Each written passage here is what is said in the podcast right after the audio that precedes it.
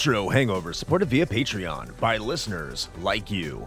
We would especially like to thank patrons Lyle McKarns, Ashton Ruby, Randall Quiggle, Tony G, Studstill Smash the Milkman, Katie Quigg, Paul Romalho, Raging Demon, JC, Meagan Caruso, Masked Keaton, Andrew Liguori, Ozzy Garcia, The Retro Vixen, Adam from The Good, the Bad, the Backlog, Thunderdome Gaming Society, Lucas Lobo, Jenny E, Rick Firestone, Keith Gasper, Dave Jackson, Eric Gess, Kayla Jackson, Nomad from the Retro Wildlands podcast, and Ash Event.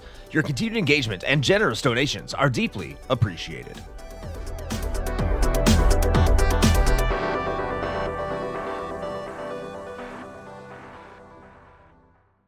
Open your ears and crack some beers. You are listening to the most recent episode of Retro Hangover.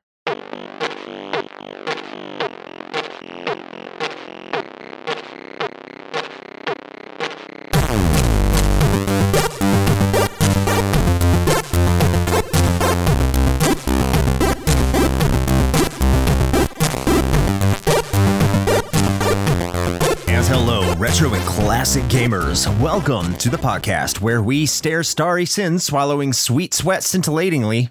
What? What? Scintillating. I said that right. Yeah, you, Okay. yeah, you you got it right. Which I know is unusual, but we're here and Yeah. we did it. So. I, like, did I get that? This is Retro Hangover.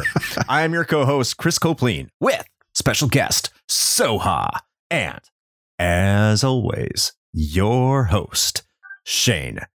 Give me something to Dick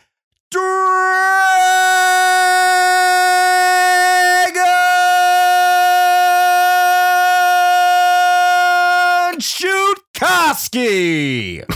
Jacked up and good to go.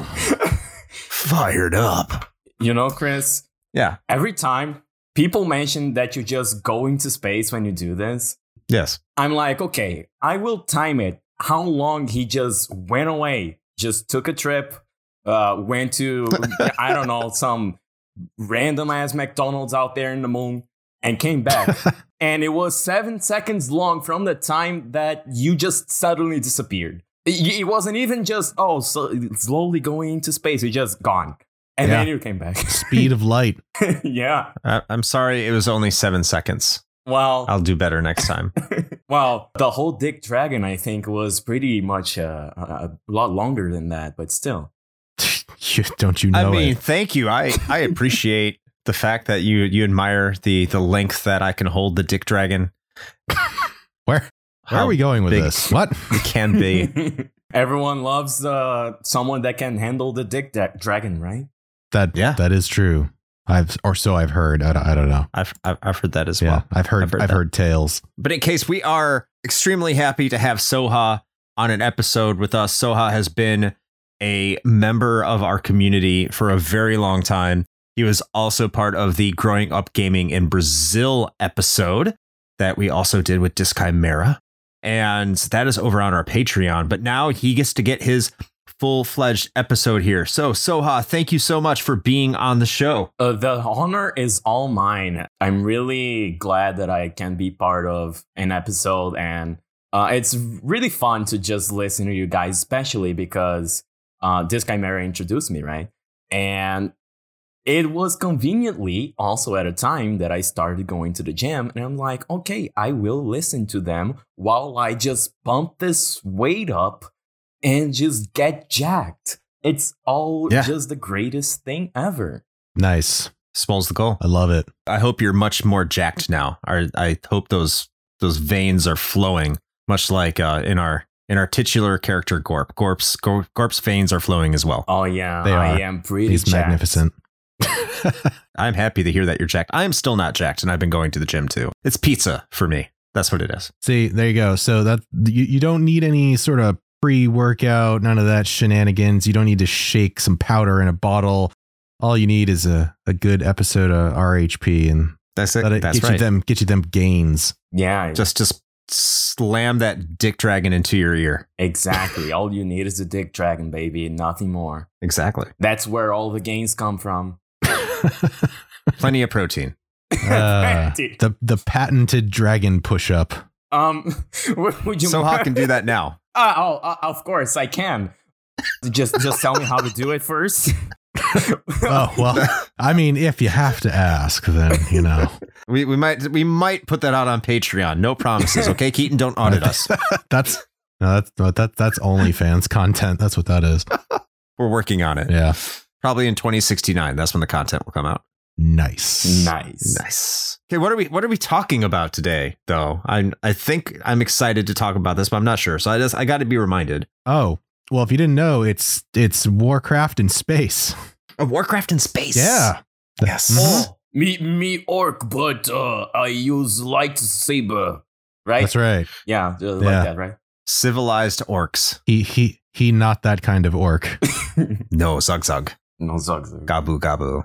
Wrong game. I'm going to be talking about. I hope I don't talk about Warcraft too much during this episode because we are talking about StarCraft, Hell yeah. the amazing art. Uh, did I give that away? I'm giving it away. I mean, Okay, okay. Does anybody notable- not know that really? I mean, come on. I, you're right. The amazing and notable RTS from 1998, but does it hold up today? You'll have to hang Oh, out yeah. till the end Uh, of the gotta, episode you to gotta find place out. a little bit of mystery, right? oh man, the tension is palpable.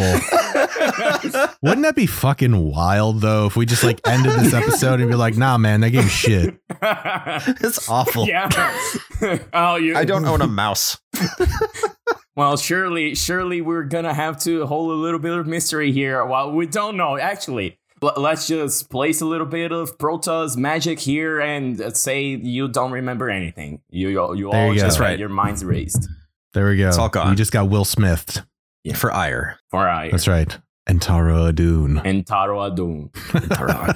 We could just Okay. spend this entire episode just quoting the characters. It's ridiculous. This is like the Monty Python of video games. Before we get to the game du jour, we like to talk about the games that we have been playing lately. As we are wont to do. you got it. There we You go. finally got it. I got Yes. in on it. Oh, Yeah, I taking it back. All right. So we'll start out with you, Soha. What have you been playing lately? Wow.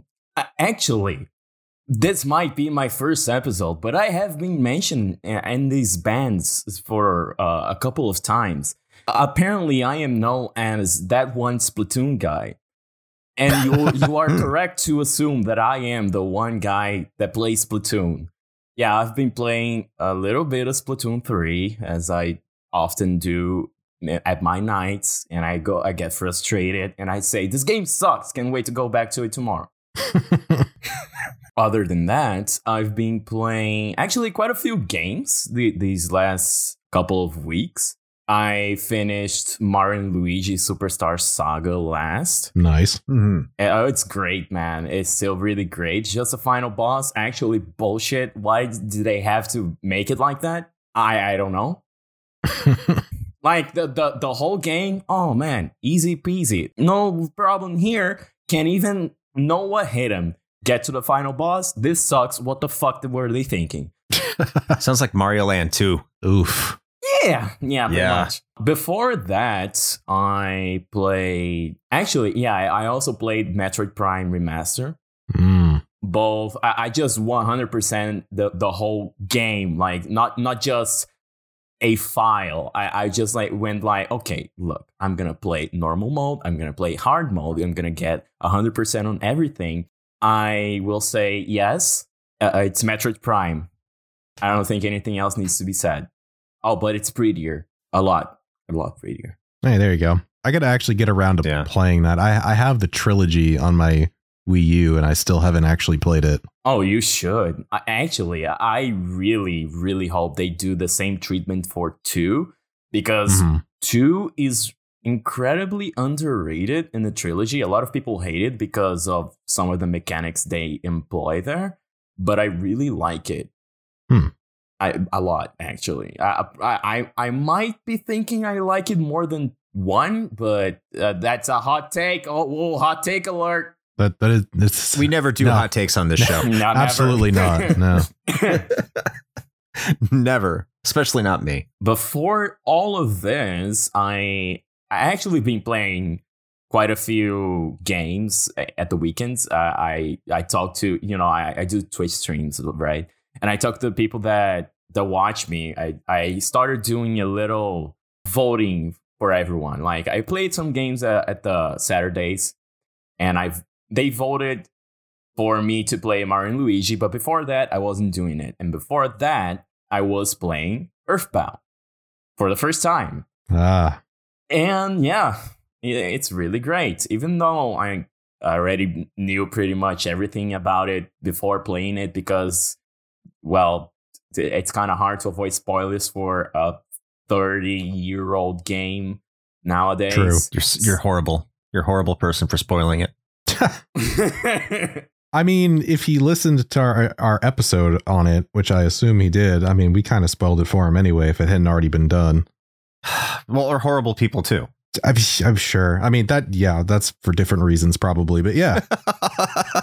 yeah, don't spoil the 30 year old games, guys. That's just something you do not do, okay? Never. Why do we even have this show then? What? well, some games people don't care about spoilers, I guess. Like, uh, do, will people really care that you're gonna spoil a Dragon Wing? I mean, I mean, it, it- you will. Yeah. We need to save the surprise for disembodied legs. that was still, that's so crazy. I can't believe that that made it out the door like that. But anyway, Yo, for real though, go listen to Dragon Wang. That episode supposedly is hilarious. I've been told. I Well, mean, we had a good time listens. recording it, as I recall. And we did. Yes. It, it was, you know, for, for an episode that the whole premise was just because, haha, Wang, Dragon Wang. it, it was it was really good. I'm not gonna lie. That's that's what, that's what our entire show is built on. So, uh, what are you talking about? well, you We're, see, we're deep diving with Wang. That's right. well, you see, that's why that's why every episode is just as good as the last one. Plenty of Wang. Ah, consistent quality. I didn't say good quality, just a level of quality. Yeah, you're just consistent. Yeah. So I guess that means we're moving on to you, Shane. Oh, okay. And what game have you been playing? Oh, just just one? Do I only get to do I only get to pick one? Oh, okay. Uh, if you want, you can talk about multiple, but if you oh, insist. geez. Okay. Wow. Wow. Let's see. What have I been playing? That's that's an excellent question. I think uh, apart from you know the usual, just kind of getting getting prepped for some of this stuff. I uh, I actually went and downloaded the HD remake of of the game du jour, even though I still have. And actually, this is an opportunity, a rare, I might add, opportunity for me to post something to our Instagram because usually it's Chris that has all the cool physical goodies and and whatnot. But uh, Yes. I uh, I still have my original StarCraft discs and my big box. Oh, And also, if I I, I have to dig it out because I think it's it's buried in my closet somewhere, but I still have a StarCraft Protoss promotional T-shirt from oh, like snap. 1998. a true fan. Yeah. So I gotta I gotta find that. I wore that a ton back in the day, so it's it's a little faded, but it's uh I hope it doesn't affect your decision at the end of the show. oh no, not not at all. I'm very objective about this completely. Yeah. Um, but anyway, so did did a little bit of the HD remake of the game, um, and turns out it looks good. Still plays like StarCraft, so I was happy. Outside of that, uh, got a little bit more time in on Elden Ring. I am slowly inching my way towards the finish line there. Got like one and a half areas left to go, so almost almost towards the end. I'm creeping up on 180 hours played, so that, that's a an investment. But you know what? It was it's it's all worth it because that game is fantastic. I think that's honestly that's that's kind of about it. I haven't really been I've been doing some gaming on my phone, just doing some casual mobile stuff. I got sucked into Street Fighter Duel because that just came out recently. What? Yeah, it's it's it's not what you think it is. It's it's not a it's not an actual fighting game.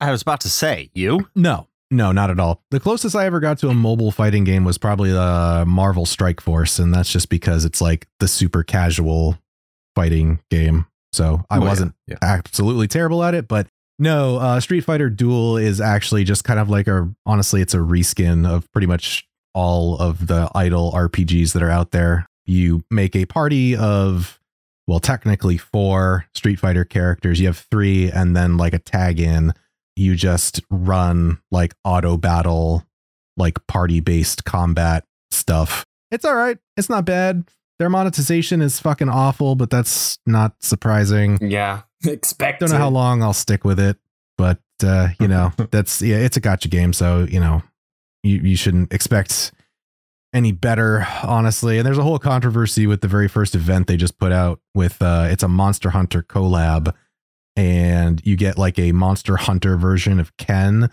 but the character is 100% paywalled. Like you can't even like people were saving up their premium currency and so was I with the uh, idea that like we were going to do a bunch of pulls once the event hit to try to get the new character. And then Capcom and Crunchyroll Games because they're the ones that are publishing this thing. We're basically just like, yeah, fuck all you guys. Um you don't get to use the the gems which you use for literally everything else. We made a special currency just for this event and the only way you can get it is either getting like 6 of them by grinding or buying packs for like 50 bucks. Super Ew. shitty. So I don't know how long the game's going to last, but it's been okay as a little time waster for the last like week or so at any rate. Yeah, I think that's mostly it for me. Um, just a couple of little things here and there, still plunking away at some Nomad Survival on Steam. And I, at the time of this recording, I'm getting myself hyped for uh, the Diablo 4 early access beta starting uh, tomorrow. Oh, oh, already. I'm excited for that. Yeah, but uh, but that's me. Very topical, isn't it? Since we're talking about a Blizzard game today. I know, right? It is. Yeah, it is. Also, uh, Capcom might be re- doing good these past few years and such, but in at the end of the day, they kind of uh, still are Capcom, and they just go like, yeah, sometimes they they do this kind of stuff, right? Yeah, Uh, Speaking of which, speaking of Monster Hunter, you know, Mm. if you if you dump 180 hours in Elden Ring, you can probably try Monster Hunter out. I think you're gonna have a great time. I don't disagree with you, Soha. And actually, I uh, I, I have You've talked about that recently. Yeah, I've I've got Monster Hunter 4 Ultimate on my 3DS, so it's it's sitting there. And you know what? I've I've got a 14 hour plane ride ahead of me in about two or three, about three weeks from now. So there's a very good chance I might just dive into that while I'm sitting on a plane, oh yeah, trapped for 14 hours. Shane is gonna be able to get his first Tetsucabra. He's gonna be like, "Oh yeah, I remember that guy, the the the big big ass frog with tusks." Ooh, that that's Yeah. great. You're saying words and I don't know what they mean, but that sure sounds exciting. Oh, I can't wait to hear a report back on Monster Hunter. I think that's probably going to lead to an episode. Probably. Yeah. Yeah, probably. Mm, probably. At any rate, uh, Chris, what what have you been uh, what have you been up to? What's been keeping you busy? I have been playing uh the mostly been playing the game we're going to be reviewing next Ah, yes. for our next major episode, and that has been occupying all my time. And I'll save any of my thoughts for that episode because they are all over the place, Mm. and you'll understand what I mean in two weeks. So all over the place, unlike Yeah. the game. I can't yeah, I wait. mean it's a straight line. Yeah, it's a straight line, and the fa- and the, the the fantasies are final That is true. Yeah.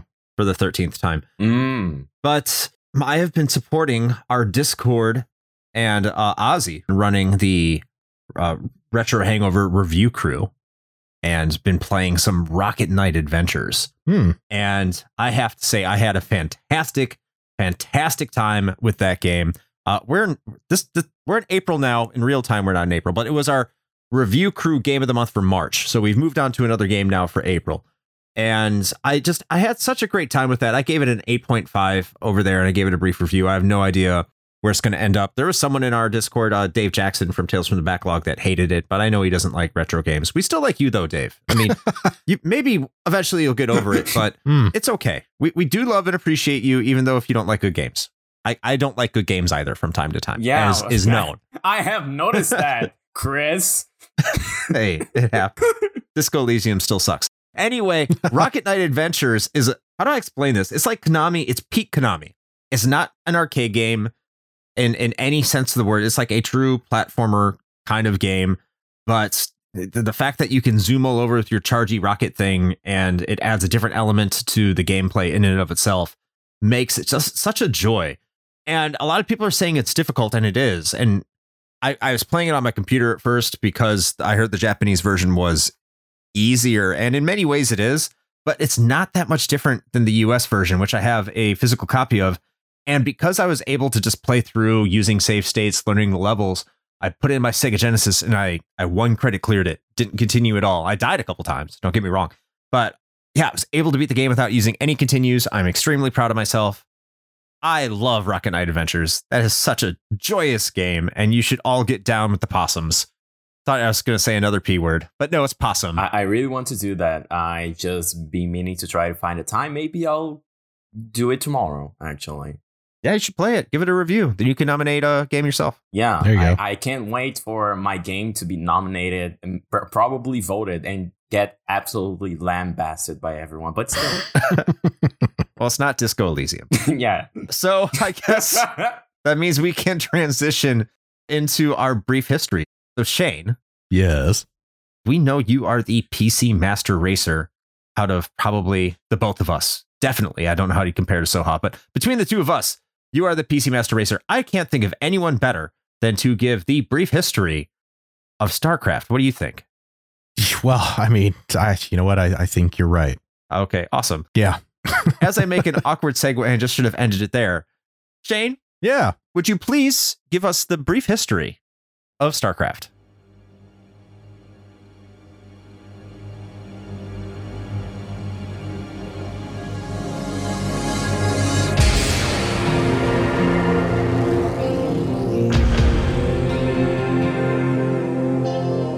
By the mid to late 90s, Blizzard Entertainment had established themselves as perhaps the premier developer in the PC gaming space. Possessing the rare ability to garner a sizable following of console gamers along with their PC bread and butter, Rare was the individual who had not at least heard of the real time strategy game Warcraft 2 or the gauntlet inspired dungeon crawler Diablo. Though their portfolio of titles may have been small, they more than made up for a lack of quantity with a nearly spotless track record of quality that would serve to define them in the years that followed. Additionally, with the introduction of their Battle.net online multiplayer service, Blizzard had helped to usher in a new era of social gaming that went beyond physical boundaries.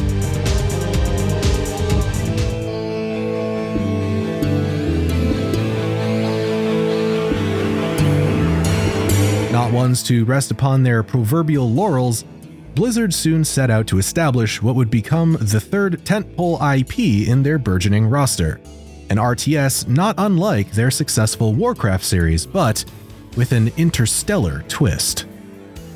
Development on this new title would officially kick off in 1995, shortly after the release of Warcraft 2.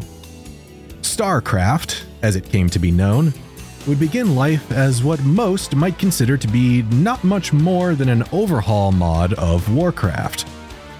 Built entirely in the existing Warcraft 2 engine, this nascent version of the game would make its public debut at E E3 1996.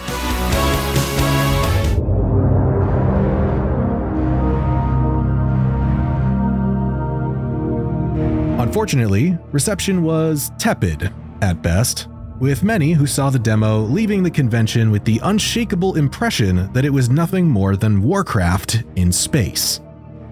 Taking this criticism to heart, Blizzard set out to completely reinvent the project in an effort to both visually and mechanically distance it from its Warcraft roots. There would be renewed focus on fleshing out the game's selection of races, increasing the total from Warcraft's 2 to 3, with each requiring distinctly different tactics to achieve success. This level of variety set StarCraft apart from its RTS contemporaries, who often differentiated between factions with mere palette swaps of units.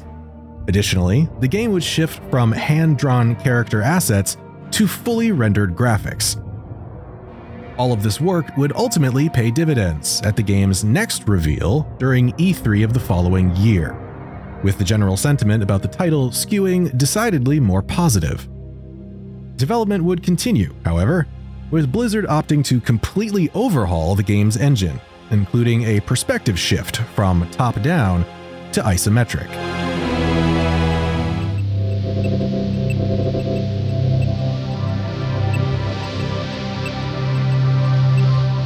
After a number of Blizzard's now famous when it's ready delays, StarCraft would eventually see release for PC on March 31st of 1998. Commercial reception was overwhelmingly positive, propelling the star-hopping strategy opus to best-selling PC Game of the Year status with its impressive 1.5 million copies sold worldwide by the close of the 1998 calendar year. Total sales figures would end up settling somewhere in the neighborhood of 9.5 million units, with Korea accounting for roughly half of those sales alone.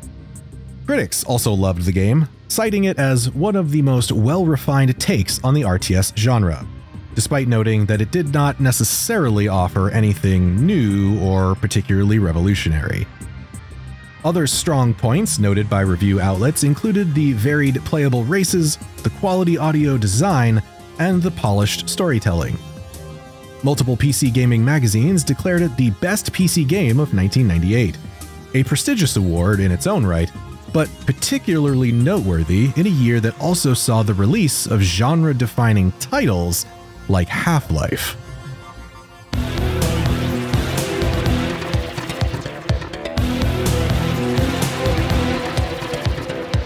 Even with all the praise and adoration received at release, it may very well be StarCraft's enduring legacy that is of utmost importance. Many critics have started to call it one of the greatest games ever made, stating that it is perhaps the single best real time strategy game ever created. As may have been evident by the percentage of sales figures, StarCraft became somewhat of a national pastime in South Korea, establishing a pro gaming scene and becoming the country's national esport. In 2021, StarCraft was admitted to the Strong National Museum of Play's World Video Game Hall of Fame, further cementing it as one of the best experiences the gaming industry has to offer. And that is your brief history of StarCraft.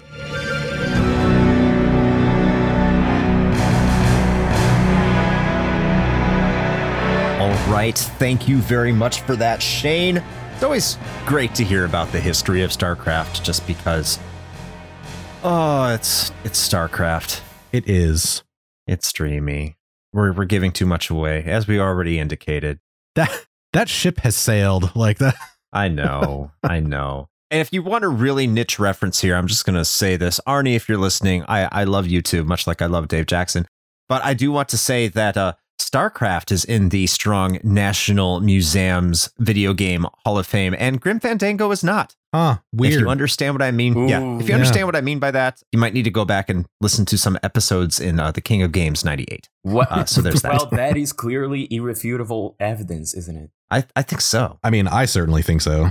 But this is definitely a monumental game, and it's it's weird because it did get all that adoration when it came out in '98, as as it should have. But like the love for the game that endured well after it, like it's shocking. It just it's like a snowball with this momentum, especially in a in a country like South Korea, and just how many how people have revered it since it came out back then. Oh yeah, absolutely. Actually, well, since I've I I, I know a lot of things. Um, well, not a lot of things. I know a couple of things about how StarCraft just exploded in Korea. It all really has to do with the just the perfect set of events. Just everything perfectly aligned. You could say stars aligned Oh, Ooh. in a way Nice. where it would just explode in, in, that in that region of the planet because wow would you say like a supernova? exactly like a supernova Yes. and it was pretty much just korea had a big infrastructure for internet at the time way ahead of everyone else and and there's this new game called starcraft coming out and people just want to play anything and since uh, Korea is well known for PC gaming because of the PC bangs and all of that, they were just like, okay, we're gonna play it, and it just became the most popular thing ever. To the point where uh, there would be broadcasts of people playing the game on television. You know, like a, a national sport. Yeah. Well, like we, we here in Brazil have football, they have StarCraft, or rather had. Uh, It's it's been a while. I thought it would still be going. I thought it was still a big deal. Did they move on to StarCraft 2? I know we're kind of getting off. They off did, rails, but- but, I, I haven't really kept up with that. Maybe, maybe Soha knows more than I do, but I know that after StarCraft 2 came out, I think a lot of people kind of like it, it was kind of the same deal with like Counter Strike, right? Like with the, Mhm. this transition from 1.6 to Source. A lot of people just ended up going back to 1.6 and sticking with it forever. And it was Mhm. kind of the same deal here, where I think a lot of people just went back to to Brood War and just never left that. yeah. Because StarCraft 2 kind of went over like a wet fart, but that's a different story for another time. Yeah, well, Well, if you need that other time, I'll always be here. The the thing is, the thing is that it, it pretty much just a lot of things happened. I'm gonna do a quick summary here because I read about this a long time ago. So not only do I not remember the fine details, but also it, it would take a lot of time to go over it. But pretty much, there's the Korean Esports National Organization. Uh, I don't know exactly what is the acronym, but I, I know the acronym. It's called KESPA. And they Blizzard had direct contact with them, and that is how they managed to get all the events going for the game at that place and all all such things. But eventually, Blizzard, being Blizzard, they wanted full control of the whole thing, and things started going downhill in this aspect. But also in another aspect, there was this huge, like absolutely gigantic match fixing scandal that pretty much just tainted the, the game in Korea. oh, that's right. I remember uh, that. I don't know anything about this. Yeah, so there there were a lot of big big players involved with it, the whole thing. One of them is called Savior, which is like the the biggest one. That there's also there's this whole like there are a lot of terms that people use that are borrowed from Korea that they use in in StarCrafts and such to not like to call players like Gosu is uh, I think some somewhat of an equivalent of being a god, a god player, something like that. And there's Yeah. Hmm. Bonjwa, which is like uh, an entity so great or something like that. Pretty much the goat, you know, is equivalent to Hmm. the goat. And people would call Savior Bonjwa. And since he was like the main figure involved in the match fixing scandal, the term became kind of taboo around Korea. Uh, some people have come out and said that it, it's not that big of a deal if you call someone else bonjwa, since the term has become kind of, you know, it, it lost its original meaning pretty much. So if you want Right. to call Mhm. someone that you think is really good at the game, you call them bonjwa and, and stuff like that. But but yeah, after all the match fixing scandal and Blizzard trying their hardest to take over, like solely take over esports scene at, at Korea, interest in the game started dwindling a little bit. Like not that much, but obviously when 2010 came around, they really wanted people to transition into StarCraft 2. And the problem is StarCraft 2 just just just wasn't that great and people didn't really want to go to it. Eventually, at around the same time, League of Legends came out, and people were like, "Well, th- this new League of Legends game is really interesting, and a lot of people were playing it, so we're gonna go after it." So that's pretty much where Korea is at now. They're playing League of Legends. They're playing pretty much everything made by Riot Games, actually, Huh. and Overwatch. Yeah, there you go. Oh, at least like. Blizzard is has that going for Yeah. it. But wow, we got an extensive history of StarCraft in Korea. That is awesome. Well, that that is one of the things that, that I just uh, got to know. Like I read about it a long time ago. I was like when I was really into StarCraft, and well, well Mhm. yeah, just the the useless information that I have stored in my brain for some reason. I guess that's a great way to transition into our own personal experiences Yeah. with this game. So, uh, Shane, how about you kick kick this one off? How did you get into StarCraft? How'd you hear about StarCraft? All that stuff. What's your personal history with it? Oh man. Uh all right, let's see. Well, it was back in 19 dickety doo, and I was wearing an onion on my belt, which was the style at the time.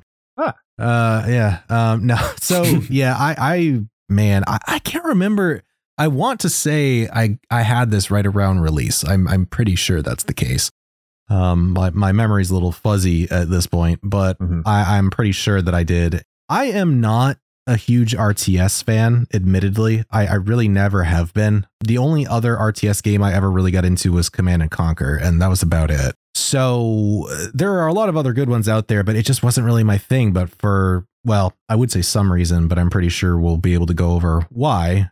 Uh, StarCraft just really stuck with me, and I played a lot of it. So my personal history with it is I got it right around release and played a shit ton. I took advantage of the battle.net service and played with friends. And I don't know, I'm sure my experience is not unique, but I think this also speaks to me not being the hardcore RTS guy in that the most enjoyment I got out of StarCraft was actually not the sort of like baseline game experience. I, I never did any competitive StarCraft like online with people or, or anything like that because I would just get my ass kicked.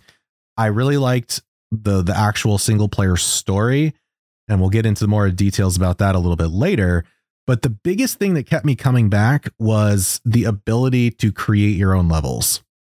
And having that built into the game was just awesome. And so I would just spend an inordinate amount of time just dicking around with the StarCraft level editor, hmm, just hmm, hmm. making like just whatever I wanted. I usually ended up making things that were custom maps that focused more around like taking a small squad and like trying to clear like a zone rather than like the more traditional base building type stuff because I thought that was more interesting.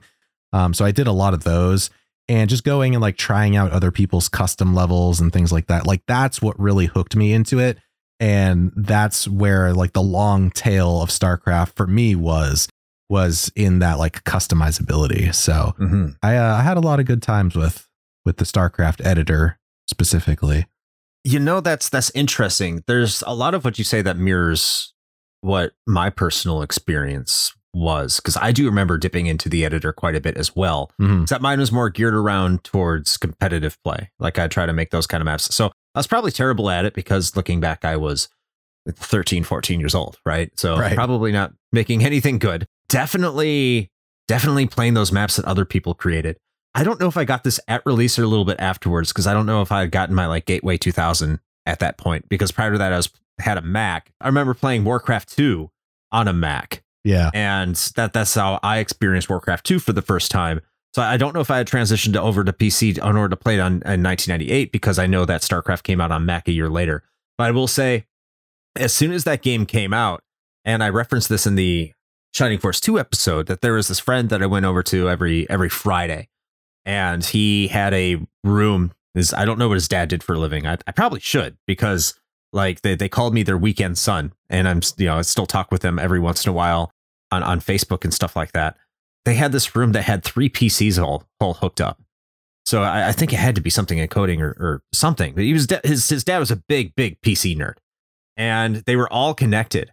And when StarCraft came out, they they got StarCraft and they installed it in all three computers, and we'd essentially have a LAN party every Friday. Nice. Oh, that's that's very sick. Yeah. That's very nice.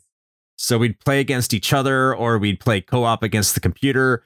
Uh, fuck the campaign mode. I mean, it was just something that we just said, "Oh, you got it done? Yeah, we got it done." wow. Uh, and- Wow. yeah.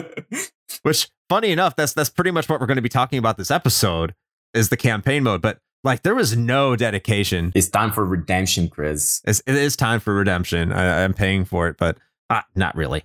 Uh, It's an enjoyable payment. But I, a lot of as you said, like I remember when I would go back to my house and I had my own copy, I would log on to BattleNet. I think it had some lame name like Dark Paladin 1169 or something. X's on either side. Yeah. And yeah. yeah, Mhm. of course. And I would remember going on to BattleNet and like I, if I was I didn't like the competitive play against humans because I was terrible at the game. I was not very good, and I'm still not very good at RTSs. I just love them. I'm just terrible at them. But I would go in there and I'd play a lot of uh, co-op against the computer, and for some reason I ended up having a pretty decent rank, all things considered. Like considering how terrible I was at it. Like I had like because BattleNet had ranks back then, right? There's rank matches. Yeah. from my recall. Yeah, I believe Yeah. so. Yeah. I had a pretty decent rank, but I would spend most of my time finding those created maps by users where it would be like themed around a console RPG. And you'd start out with a character and like you go fight things, and every character that you fought would like give you gold or and give you experience. It would level up like your little Protoss uh, zealot, or it would be a a Hydralisk that would uh, level up, kind of like heroes in Warcraft 3. And then you would be able to buy stuff at stores and level up your character or heal them or whatever, or choose an upgrade for them. And then you go on to another area. And it's like, I spent a ton of time doing that, like spending up to three o'clock in the morning playing with other people doing this on BattleNet, like for years. It just absolutely hooked me. So, like, StarCraft is a huge, huge, huge, huge, huge part of my PC gaming life. It's probably the game I've dedicated more time to in my entire PC backlog. I don't think there's a single one that comes close, maybe other than Rome Total War. So when I talk about StarCraft, like this is a game that is in I didn't play it for a long period of time afterwards, but it is ingrained in my mind. And even after I got a PC again, when I could join the Navy and I was finally able to get a computer that could with the, with a CD drive, which was common like back in 2005, 2006, I actually went out and bought a copy of StarCraft just so I could play it on my local computer. So is this a, game? is this a game very important to me and near and dear to my heart? Oh, absolutely. I love this game. 100%. Yet again, I, I can't imagine how the this is going to turn out. Yeah, no, no. I, I, have absolutely no idea. Uh, it's uh, really just I keep thinking about it. Like, oh, what, what are you going to say about the Do game? we have rose tinted glasses? No, you never know. I guess that brings us to you. So, how? What's your what's your personal background with StarCraft? Because you already said that you spent a lot of time getting into it, and you were you were playing it a lot. Yeah, my history with is uh, with StarCraft is more regarding StarCraft Two. Oh, well, you see, back in 1998, I was a little bit busy shitting my diapers. it's kind of hard to play PC games when you're ah, shitting yeah, diapers. That's fine. I don't feel old at all. It's, it's a, it's a, it's a little bit difficult to play PC games like that. So I, I don't really have much of an experience with StarCraft One. My experience is a lot more with StarCraft Two. It, it's pretty much I got it when I managed to get my first like gaming PC. I, I've had PCs uh, at my house before that, but too busy playing Ragnarok online. Uh, you can you can learn about, about all this stuff listening to Growing Up Gaming Brazil only on Patreon for now. And quick plug, yeah, shameless, love it. Thank you. I, I didn't really know StarCraft existed, bar one time for some reason. I have no idea about the most random stuff I can remember. But back when I was like eight years old, I think, I used to take English classes, right? A uh, particular English class. Well, uh, the, how can I explain this to people that speak English? well, how it works is like this. Here in Brazil and probably many other countries that don't speak English natively, we have these private schools that teach English because wow, knowing English is great. You can have a second language and all that stuff. And uh, you know, learning English through school itself wasn't really good. Even for me, that grew up with a private school, and people can, can call me a bougie and something like that. Sure, go ahead. I grew up on on a private school. Did you have three consoles on Christmas? Actually, yeah, I was gonna say I, I wouldn't worry about it too much because you know what this is. This episode actually is just further building upon Chris's like bougie origin story because like not only did he have a three console Christmas, but he's like, yeah, and then you know like the friend that I went over to every Friday, who's basically like my second family, they had three PCs in their house. I'm like, what the fuck? Where? what silver spoon ass kind of childhood did this man have? Not in their house in one room. I think they had another one somewhere else. Yeah, know? no, of course they did. Yeah, why not? well, I might have not had three consoles for Christmas, but I did have a Game Boy Advance. It was pretty cool. And not many games nice. for it, though. Not many games. I'm sorry, I ruined your English uh, English learning experience story. Uh, yeah. Uh, uh where was He's I? like, yes, right. you did. Yes, actually. I, I, I was calling me a bougie, right? so we have this in private schools we didn't it, it wasn't really good to learn english even on like even on private school. So we went to these english private schools like exclusively for english and we would just learn all the stuff there. The one i went in had these computer laboratory just a lot of computers there for some reason, and it, I think it was pretty much for the kids to just pass time if, if their parents left their, them left them there to rot or something like that. I do remember that it had a PlayStation 2, you know, the fat one, and people would just Yeah. play Street Fighter 2 Earthy. Street Fighter 2 EX all the time, and it was a lot of fun. God, uh, that game was so good. Anyway, uh, I'm, I'm derailing. Hold on. So back to StarCraft. So it, it- there was all these computers, and I remember that one of them had StarCraft installed. One time, I booted the game up. I got to the campaign screen and was select your episode, and I played Boot Camp, the very first Terran mission, and then I had to leave and never again. Wow, okay. But but it did leave an impression on me because for some reason I remember this out of all the things that happened at this time. And I'm just like, yeah, I managed to learn English. Oh, very cool. But there was that one time I booted StarCraft for like 20 minutes. Oh, I do. I remember that a lot. Oh, that shit was so cool, man. That's what that's what sticks with you is boot camp. Uh, boot I say camp. that's that's that's the review from Soha on uh, StarCraft. Uh, Twenty minutes of StarCraft better than learning English. you know, uh, it, it really is like that. Oh, English, English doesn't serve me anything. What, what do I use it for today? I, I mean, uh, apart, I have no apart- idea. I, I- I have absolutely no idea. StarCraft, though, man, you can't you can get a, a professional career with that if you're Korean. I was gonna say, yeah, just move to South Korea. Other than that, I played a lot of StarCraft 2. Maybe we could leave that for some other time, but still, StarCraft 2 made me learn a lot of things about StarCrafts in general and made me interested in what people really liked on StarCraft 1. It was a blast just watching the pro plays from Flash doing his legendary Goliath micro with the drop ship and just dancing on some dude's face with the 20,000 APM and all that stuff. oh, yeah, it's, it's it's amazing. I miss you, Flash. Come on. I I love that story, even though it really amounts to I love StarCraft too. but I'm I guess it's not too far off. Yeah. So we all have a deep connection with at least the series. We all were attached to StarCraft in some form or fashion. All these interesting stories, I guess that means it's time to talk about this game's plot Hmm. and whether or not what what we think about the plot today.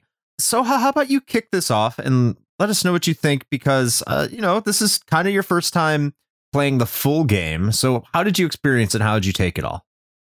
Well, at first I was like, okay, yeah, I, it pretty much is as if I were just thrown into a universe that I know nothing about. Oh yeah, this is Jim Raynor, and he is a Terran uh, rebel that doesn't like the Confederacy. Which, by the way, really. but It's You a know, little I on never- the nose. I say I never put those two together, but yeah. Yeah. Yeah, Huh. you you kind of you kind of start to realize when you see the flags and you're like, oh, oh, okay then. So he's on this Terran colony of Mar Sara in this Terran region in whatever system they are in, and they are being invaded by the Zerg, and the Terrans are they they have a beef with the Confederates leader at this place, which is the Duke something something. And it's like they just keep throwing names, and I'm like, I have no fucking idea what's going on or who is who. I just know that I'm controlling this Hmm. little guy over here, and he goes, uh, "Give me something to shoot," and I'm like, "Yeah, man, that's what I'm talking about." Fired up. I said it already. Damn it. but after playing it a little bit, and you know, with previous knowledge from the future, I suppose, because my my knowledge from a lot of the story comes comes from StarCraft 2, I started piecing things together, and the the story is really i- i- it's pretty good. It's very simplistic if you think about it, but but it does its job quite nicely. I think there are some things that I noted down here that uh, don't really make much sense or are just not really well developed. One of the the examples, at least for the the Terran campaign, is that Raynor finds Kerrigan in some place. I, I don't exactly remember where they were. And, you know, Kerrigan reads Jim's mind and he's probably thinking on Kerrigan, you know, sucking his dick or something like that. And, and she goes like, yeah, "You Most you likely pig." scenario. Yeah, and she goes like, "You Yeah. pig," and, it's- and and it's pretty much they fall in love right then and there. It's like, okay, Of course. That's how it works. yeah, apparently. I just, apparently, I just gotta find a mind reading red haired girl that is just go like, okay, I, I don't see anything wrong with you picturing me like that. I wonder what everyone else was thinking then, because she only calls him out. yeah, true, right? Maybe maybe they just Yeah. didn't have much interest in Kerrigan, which uh, It's possible. uh, well, we can get about that in, when we talk about the graphics, but Oh, God. but the the story is really simple. I, I I like the the key moments. Like for for example, I like how there is this whole thing about the rebels throwing over the Confederacy, but actually it's everything is a plot from Mengsk to take over the Dominion and make his own empire and stuff like that. And he left Kerrigan to rot back at what was it again? Tarsonis. Yes, it was Tarsonis. Thank you. Yeah. So Damn. he left her there to rot in Tarsonis, and the Zerg capture her, and then she eventually turns into the Queen of Blades. And everything has this continuity, which is is pretty nice. The whole build up for the Zerg just taking over everything, the Terrans just shooting themselves in the foot, which by the way, every single cutscene that has a Terran in it is just absolutely hi- hilarious in some way or another because for some reason Blizzard thought it was the greatest idea to make every single Terran some kind of redneck hillbilly. Yep. Yes. and, and it's just amazing. the one cutscene, I want to see if you guys remember it. The one cutscene from that bomb squad inside the Amerigo. Yeah, where they bring out the beer Yeah. and the and the cigar. Yeah. yeah. Oh, gold fishing is so great. It's something like that. Yeah. And it's like, man, you guys just stride in a science vessel infested with Zerg. And the first thing you do is like, oh, let me let me uh, crack open a gold one here with the boys, because that's what being a human's all about. As someone in the military, that's not too far removed from reality. Actually, kind of accurate. Yeah. yeah. I could totally see that happen. We've talked about doing it ourselves. I mean, you also kind of have to remember to some degree, right, that our Australian listeners are going to love this one, but uh, effectively all all of the humans in in the colonies are basically space Australia. It's it's really what it is because like the Earth basically told all of the criminals and like the cybernetically enhanced people and like genetic mutants to fuck off and go colonize somewhere else in the galaxy. So all of the Terran colonies that you see, it it is literally space Australia, it makes sense why they labeled them the Confederacy, right? uh, even though was, I think it was too on the nose, if I'm being honest. Like, why is the Well, Confederate? Okay, I mean, Maybe listen, not 1998. I could, yeah. Well, I mean, I actually I was going to I wasn't going to defend it. Actually, I'm not defending. It. I was just going to say, listen, Chris Metzen, I love the guy and and I love what he did. Uh, he almost I won't say single handedly because that's not true, but he was a huge influence in the the story and the lore of not only StarCraft but also Warcraft and Diablo. And I, I like what he's did, but they weren't necessarily like high literature. Let's let's just say that. No, no. I mean, Soha already said it, it's it's fairly simple. Like for me, you're you're naming all these locations. Like there's a plot, and the plot's not horrible. Like the plot's actually pretty good in terms of like how things develop. There's a little too many twists and turns for my taste. Like every like three battles, someone's betraying somebody because that's what they do. It feels just organic though, and I mean, ultimately, it's just a MacGuffin to get you fi- to fight a certain battle Right. or a certain race. Like, oh, you're going to be fighting uh, the Terran. Why are you fighting the Terran? uh, I don't know. Here's a reason. So you as Terran can fight Terran. Oh, here's a reason as you as Terran can fight Zerg. Now here's a reason that you as Terran can fight Protoss, and you start learning all these things. That's all it is. It's just a means to an end, so you can have have an excuse to to fight a different race and learn tactics against it, because that's ultimately what the campaign really is, right? Is to try and teach you how to play the game as the specific races. But I mean, the story's not terrible, and, and I mean, not, I just, I, I, mm, I feel like I just couldn't care less about it. I just feel like that's a little reductive. Like I don't uh, it's not the best plot in the world, but at the same time this was still kind of before a time where games just sort of had like a perfunctory like, you know, campaign mode just to say they had one and it's like purely in service of the multiplayer. I I No, would- you're right. I don't think that's true here. But I still think ultimately it was to teach you how to to play as these characters. I think it by was, this point, yeah, for sure. Yeah. But I, I, I think the story, like you said, is still it, it was organically written in such a way that like I, I never thought that the plot felt forced in a way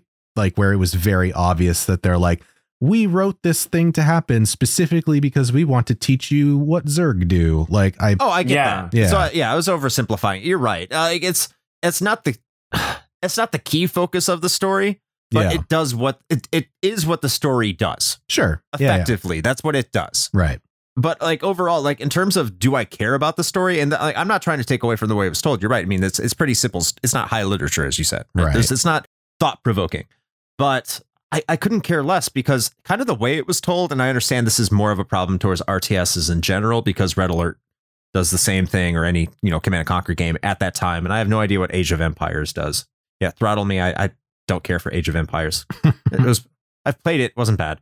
Like if you have this big kind of dialogue dump at the beginning of a of a match, and then you have kind of like these single lines at the beginning of a of a map, and then like you're playing for an entire hour with nothing but you just building a base. So your entire focus now is not even focused on the plot. It's how do I survive and how do I kill the enemy? And then once you're done, all of a sudden more exposition. Yeah. And for me, that just kind of okay. There's a story here, and I know what's going on. I understand it, but I really couldn't care less about it Ah, yeah. because I, I just want to I just want to blow shit up. It's cool info and it's nice lore, and it's not like I totally don't care about it, even though I just said I didn't. but it's not like anything I'm carrying with me beyond it. I'm more focused on the actual gameplay, on what my tactics are, what what were my strengths and weaknesses, and how I can employ that on the next map because it's probably going to be more more difficult and have more bullshit to throw my way. If that makes sense. It does. I think your I think your your approach to it is kind of the polar opposite of mine in that the plot while it's not anything mind-blowing, Right. it was written well enough that that was the reason that I was motivated to actually get through the entire campaign of the game even back in the day when it first came out. Because as I said like I'm just not a huge RTS guy, like I don't I don't like the idea of basically having to start over every single fucking map. Like that's part of the reason that I like RPGs is because I like the feeling of constant progression. And in a game where it's also why I don't like MOBAs. I also just don't like MOBAs for several other reasons, but Hmm. it, it- that's part of it is because like I don't I don't like feeling like I'm going back to absolute zero every time. And so the exposition in between that basically served to sort of knit all of these, you know, standalone missions together in a sensible way. That's really what kept me personally going. And and at the time, given that yeah, we were like, I don't know, 13 or whatever, like Right. this was not fantastic storytelling, you know, or whatever, but like it's basically like action movie level plot. And for me, at a, as a 13 year old, that's like it was perfect. Yeah, it does. No, work. You know what I mean? works. It- it's it like does it's work. exactly what I wanted. And so I actually got, uh, I think, a lot more involved in the plot and the characters than it sounds like you did. And the funny thing about it too, and if you're if you're a fan of Blizzard games from that era, then you probably know this. But it's it becomes very obvious that Metzen totally has one kind of story, and he just keeps telling it, just in like slightly different ways. Like every single major Blizzard IP, especially StarCraft and Warcraft, centers around the same thing of like this good character turning absolutely bad and then everybody having to deal with that. It's fucking Illidan. It's the Lich King. It's Kerrigan. It's the same story over and That- over again. Similar sounding names, Illidan Kerrigan. Oh, shocker. No, but you don't you don't get it. Queen of Bleach is gonna save everyone. No, come on. Yeah, that came later. Yeah. I don't think that was part of the original plot. That's almost a retcon as far as I'm concerned. yeah. Th- there is a lot of things about the plot. Like like you said, uh, I'm kind of in the middle between you guys. Yeah. Mm-hmm. There are a lot of things that you can get really interested in if you, you know, are the in the right situation to just be like, yeah, I really like this. This is really interesting. I want to see where this goes. I want to see how this character ends up and where their motivations and whatnot. Like I said, I like the story. I just have a little of a, a bit of a problem with it, how it's spaced. Like, of course, you only have 10 missions per episode to play, so they, they can't. And most of the time, you're just building your base, and sometimes someone talks to you, sometimes. Mhm. And there really isn't that much time for them to actually develop anything. Even cutscenes in particular are quite unfrequent. So, Yeah. yeah, like basing problems, I noted down here something like uh, in one mission, and like in the last two Terran missions, you leave Kerrigan to die. Then in the next mission, you gotta just take out the ion cannon from the Confederacy. And after you do that, wow, Mengsk is already Emperor. It's like, oh, okay, so that happened. He's in the middle of butt fucking nowhere, I guess. And actually, I think it still is in Tarsonis. Yeah. And it's like, yeah, everything happens instantly, pretty much. And so it's kind of jarring yeah. but still i get the point so uh, i don't really mind it that much but can, can i just say can i just say one thing can i can i just say how No. okay You've been saying- okay, no. okay i won't say You've it said then. a couple I won't say things. Yeah. No, go ahead. Uh, the protoss proto story kind of bad Yeah. uh, uh, proto bad. story kind of sucks It, it sucks. It beca- because the finale. You talk to the dark, the dark Templars. You can't talk to them. We're going to arrest you. Okay, you can arrest me. All right, we've arrested you. All right, well, you have to save us. Okay, but you're a traitor. I am not a traitor. You are. No, I'm not. We're dead. I will save you. That's there you go. yeah There's the Protoss you know story. the finale is incredible the finale kind of pays off the whole protoss story but but I literally wrote this. So Aldaris won't shut the fuck up about how oh our pride, our religion, you're a traitor. You you you used the, the dark energy to kill a, cerebr- a cerebrate. We tried that and it didn't work. It's like, bro, your planet has been taken over by the fucking overmind. Can you just stop trying to arrest Tassadar for being a traitor for like two seconds and try to listen to the people that have already been able to take down the fucking cerebrate? You fucking donkey! Jesus Christ! Hashtag Tassadar did nothing wrong.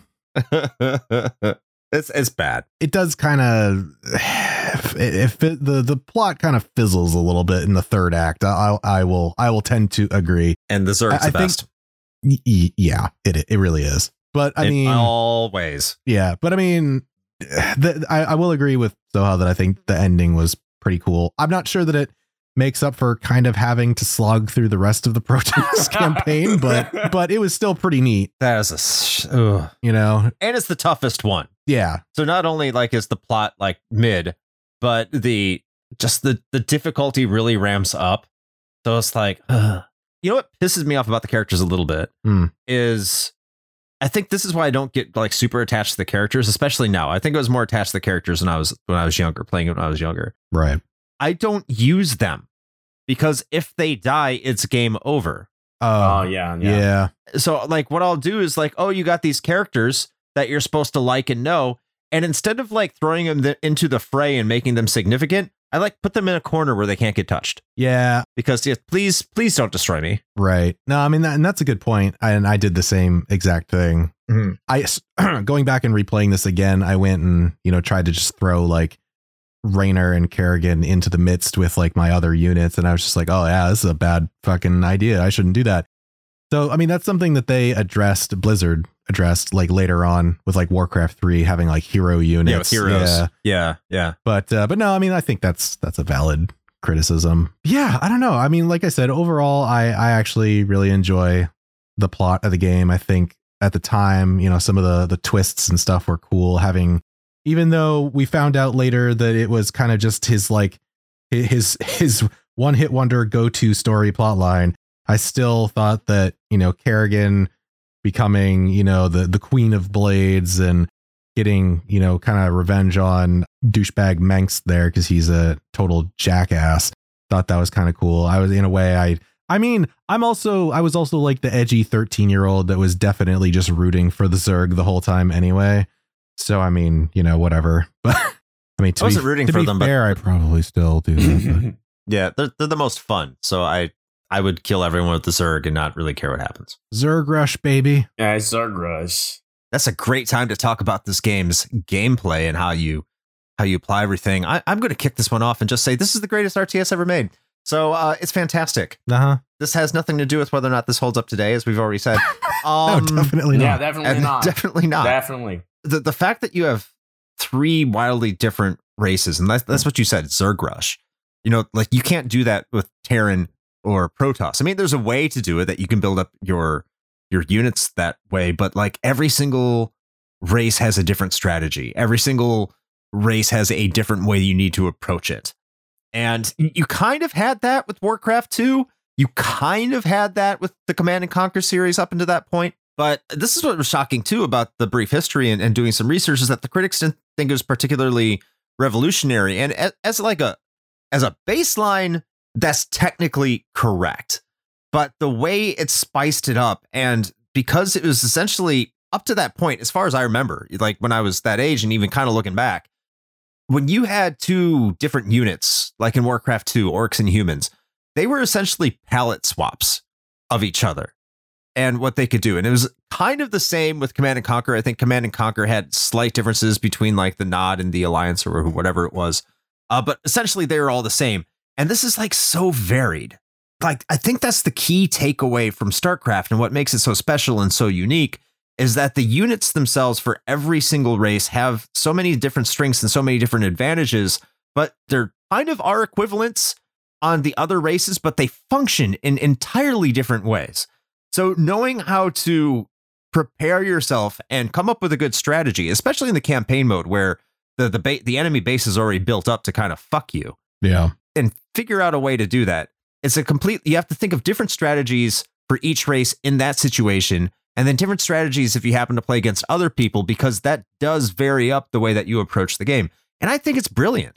Yeah. Yeah. No, I, I agree. I, I mean, like, I think I get what they're saying i- in that it didn't, I don't think StarCraft does anything truly revolutionary, as we kind of said in the brief history, but it's, I I kind of view it as like the, like the FF9 of, of RTSs in that it's really just like the uh-huh. refinement of a formula. oh sure, Yeah.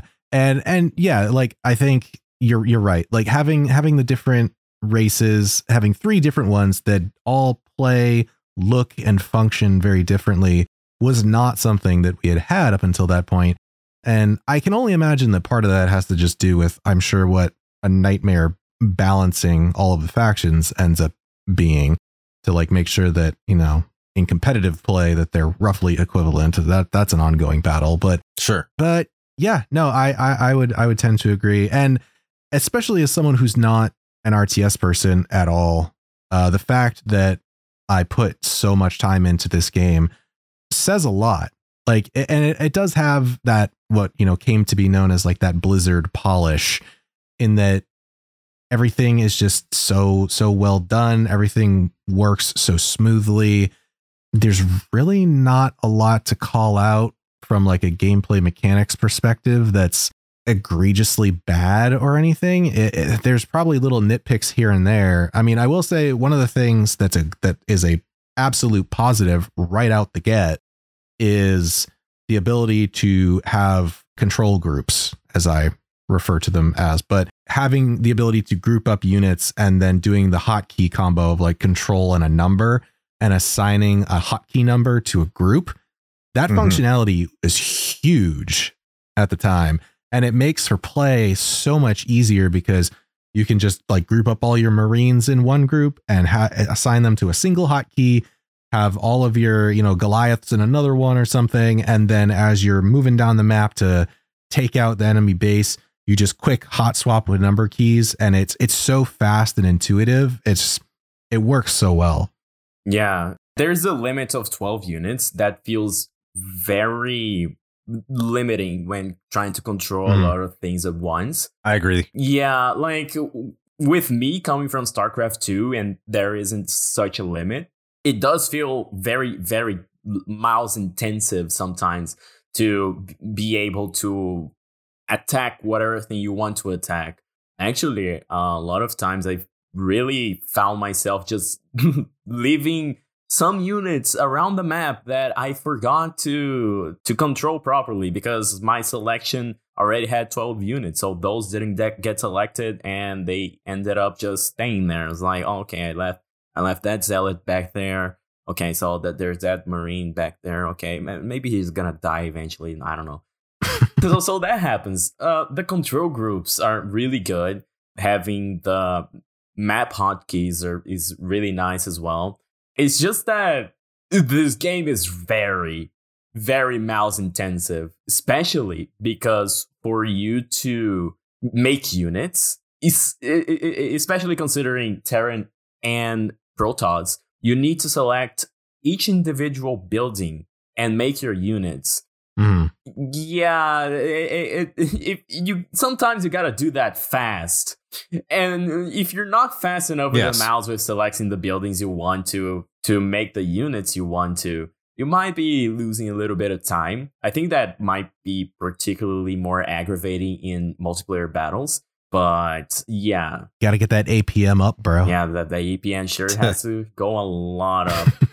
Yeah, I mean, I guess I could see that as as a criticism. I'm I'm not sure that I necessarily agree. I, I, I mean, that's really high level play when, Well, when you start so getting into that kind of it stuff. too. and, and you're right. So like the game is very click intensive for sure. Yeah. I mean, younger me and my my supple young wrists didn't give a shit. Now probably not so much, but Yeah, they're very developed now.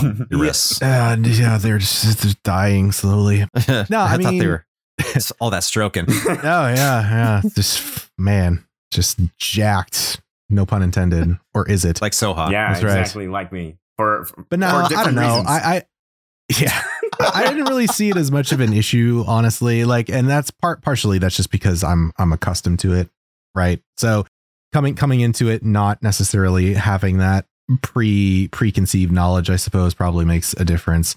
Especially coming in from StarCraft 2, the the grouping thing I could totally see, but at the time.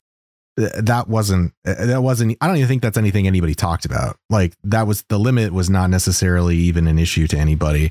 I never really saw it that way either. I and and truth be told, I think most of at least in the the campaign, it's a little bit of a different ball game when you go into multiplayer matches, but at least as the as the campaign is concerned, I never really came across too many scenarios where I needed so many units that like the 12 unit per group restriction was really that problematic.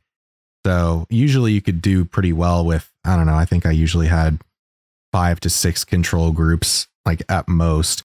And then with things like, you know, the Terran dropships and stuff like that, you can get some mobility going pretty easily. Yeah, not the Protoss dropships. Fuck those. Yeah, well, that's, yeah. I, I never liked playing as Protoss, but Yeah, I don't anymore either. if I'm not mistaken, and I don't think this was a StarCraft 2 thing, I forgot to try it when I was playing this, but I, I want to say I think you can assign buildings to control groups too. So like yeah, you can. Okay, yeah, that's what I thought. So I mean, you could like group if you have like two barracks or something, you could just assign that to a control group and then just hotkey and then just spam build a bunch of guys or whatever. So Well, the thing is that you can only select one building at once. You cannot select multiple buildings. So you hmm, can only have one building assigned to a control group.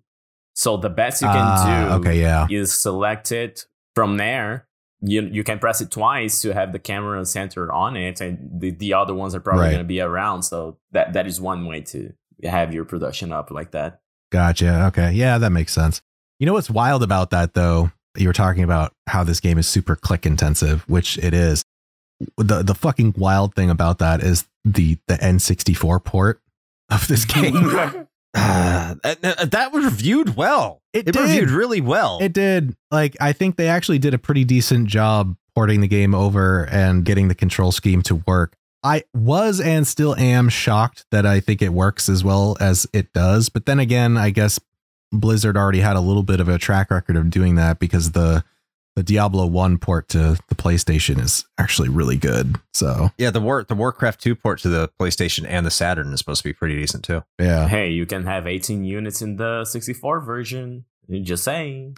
Shit. Well, there you go. Superior version. there, Yeah. there it is. If only it used the mouse. I think that is a real valid criticism, not to stay on this issue too long, but because if you reflect on Command and Conquer and what that was doing at the time, you could select like massive amounts of units in comparison. I think that's one thing when I first played Command and Conquer, how it compared to StarCraft or Warcraft and how limiting uh, StarCraft and Warcraft felt in comparison to unit selection in Command and Conquer and how freeing it was at that at that aspect. I still don't think Command and Conquer is a better series, but that is one aspect I do appreciate more about Command and Conquer.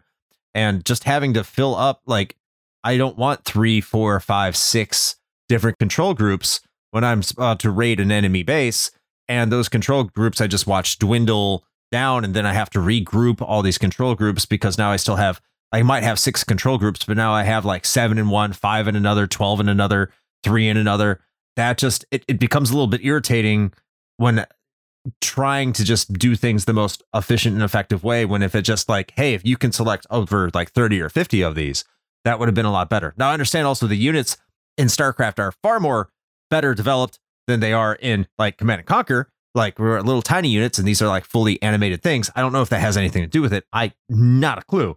But I, I do understand that like that aspect of the gameplay is slightly different. Well, I think part of it just has to do with the, the there's a difference in approach, I think. Like StarCraft Yeah. and and Warcraft, the the intended approach there is to not necessarily have a, a 50 unit army or something. It- It's the the the units themselves are individually more effective and meaningful than having just like a swath of soldiers in in Command and Conquer. And neither approach Right. is is bad. Oh yeah. It's just well, okay. If you're gonna say Zerg, Soha, No. like I, I, I know. No, I'm, I'm, I'm saying tell that to my uh, Marine army that just got absolutely obliterated by one Reaver. Tell tell me how that's strong, please. I, I mean, I didn't say that they were always strong against everything. I mean, that's and that, that was something I was gonna bring up too in a, in a, in a second. But I, I think that that it's a difference in design philosophies, and neither one is necessarily good or bad. It's just a different approach, I think. As far as far as the uh, the differences in the units go, there one of the things that I think a lot of people a little later down the line tended to point out with StarCraft specifically is that even though there is this this varied you know selection of units from the from the different races you know it got metagamed to the point where you know there was a very clear sort of like almost rock paper scissor thing happening where you know you could figure out like well these units very clearly are a hard counter to these and these hard counter these and and again that's talking slightly more like high level play for your like casual starcraft experience. That's not necessarily going to matter quite as much. But it is an interesting thing to note that like from the outset there was this discussion of like oh th- this is great. Like there's all this variety and there's so many different options and and this is fantastic. And then eventually over time it, it kind of devolved into like well clearly this unit is a counter to this and that's it's so like obvious you know so i guess that's the eventual fate of of any game that kind of gets metagamed to death Yeah. Absolutely. I mean, uh, there, there's going to be that that way, certain way that the game is trying to teach you how to play it, yeah and yeah, StarCraft does do that almost to a flaw. So I was saying, like, you go in and you try to attack the Protoss with your your your massive Marine unit, and just a Reaver wipes out all of them, and somehow the computer knows Or your own exactly. tanks. Yeah, and exactly and the computer exactly knows how to deploy those reavers in exactly the right spots in exactly the right time for your marine units to get there.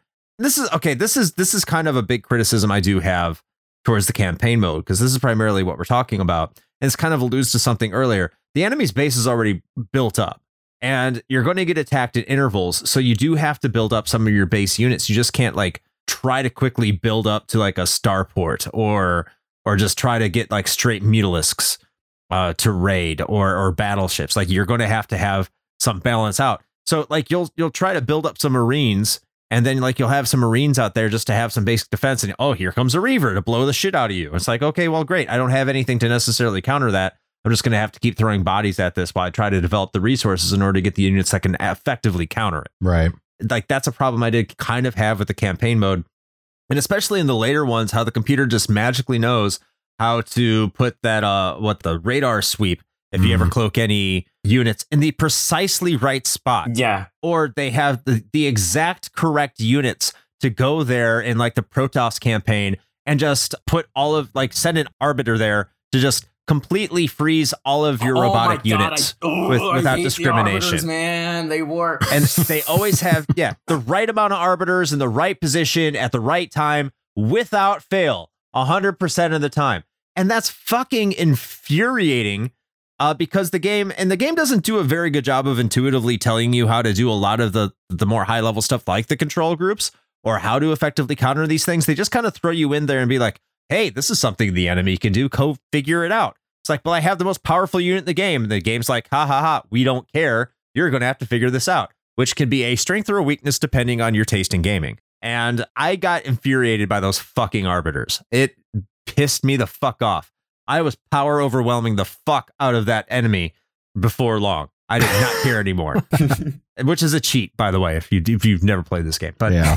I'm gonna say it felt really fucking good when I managed to get my hands on those arbiters and was like, okay, who's getting frozen now, bitch? Take this.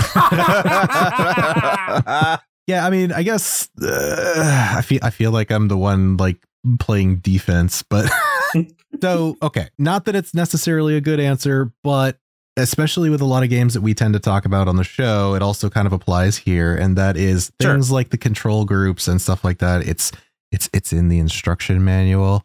So I mean, uh, the, the one that's like probably like 200 pages. actually, no, it's actually not that big. No. But no, it's it's in there. So I mean, and you have to remember that was not unusual. All games came with instruction right. manuals at this time. So I mean, Yep. you would know that. Especially PC oh, games. that, Yeah. there's Yeah. ac- actually they do tell you in the help button if you press F10 and H, I think. And it does tell you the controls there, at least in You're the not remastered keying the version. options. Yes, yes. Uh, you gotta, you gotta raise your APM even at the menus. Okay. They're just training you through doing. Yeah. the game's paused. How do you know the hotkeys? Uh, because I think it tells yeah, you. Yeah, yeah, actually, it, It does, does. highlight. Does tell you there. It does tell you about the control groups. It tells you about the camera ma- hotkeys and all that. I'm like, okay, cool. doesn't tell you what it does. It just tells you how to activate it. Well, I suppose you eventually figure it out. Oh, of course. and really quick, while we're while we're discussing hotkeys here, that's a minor gripe I got.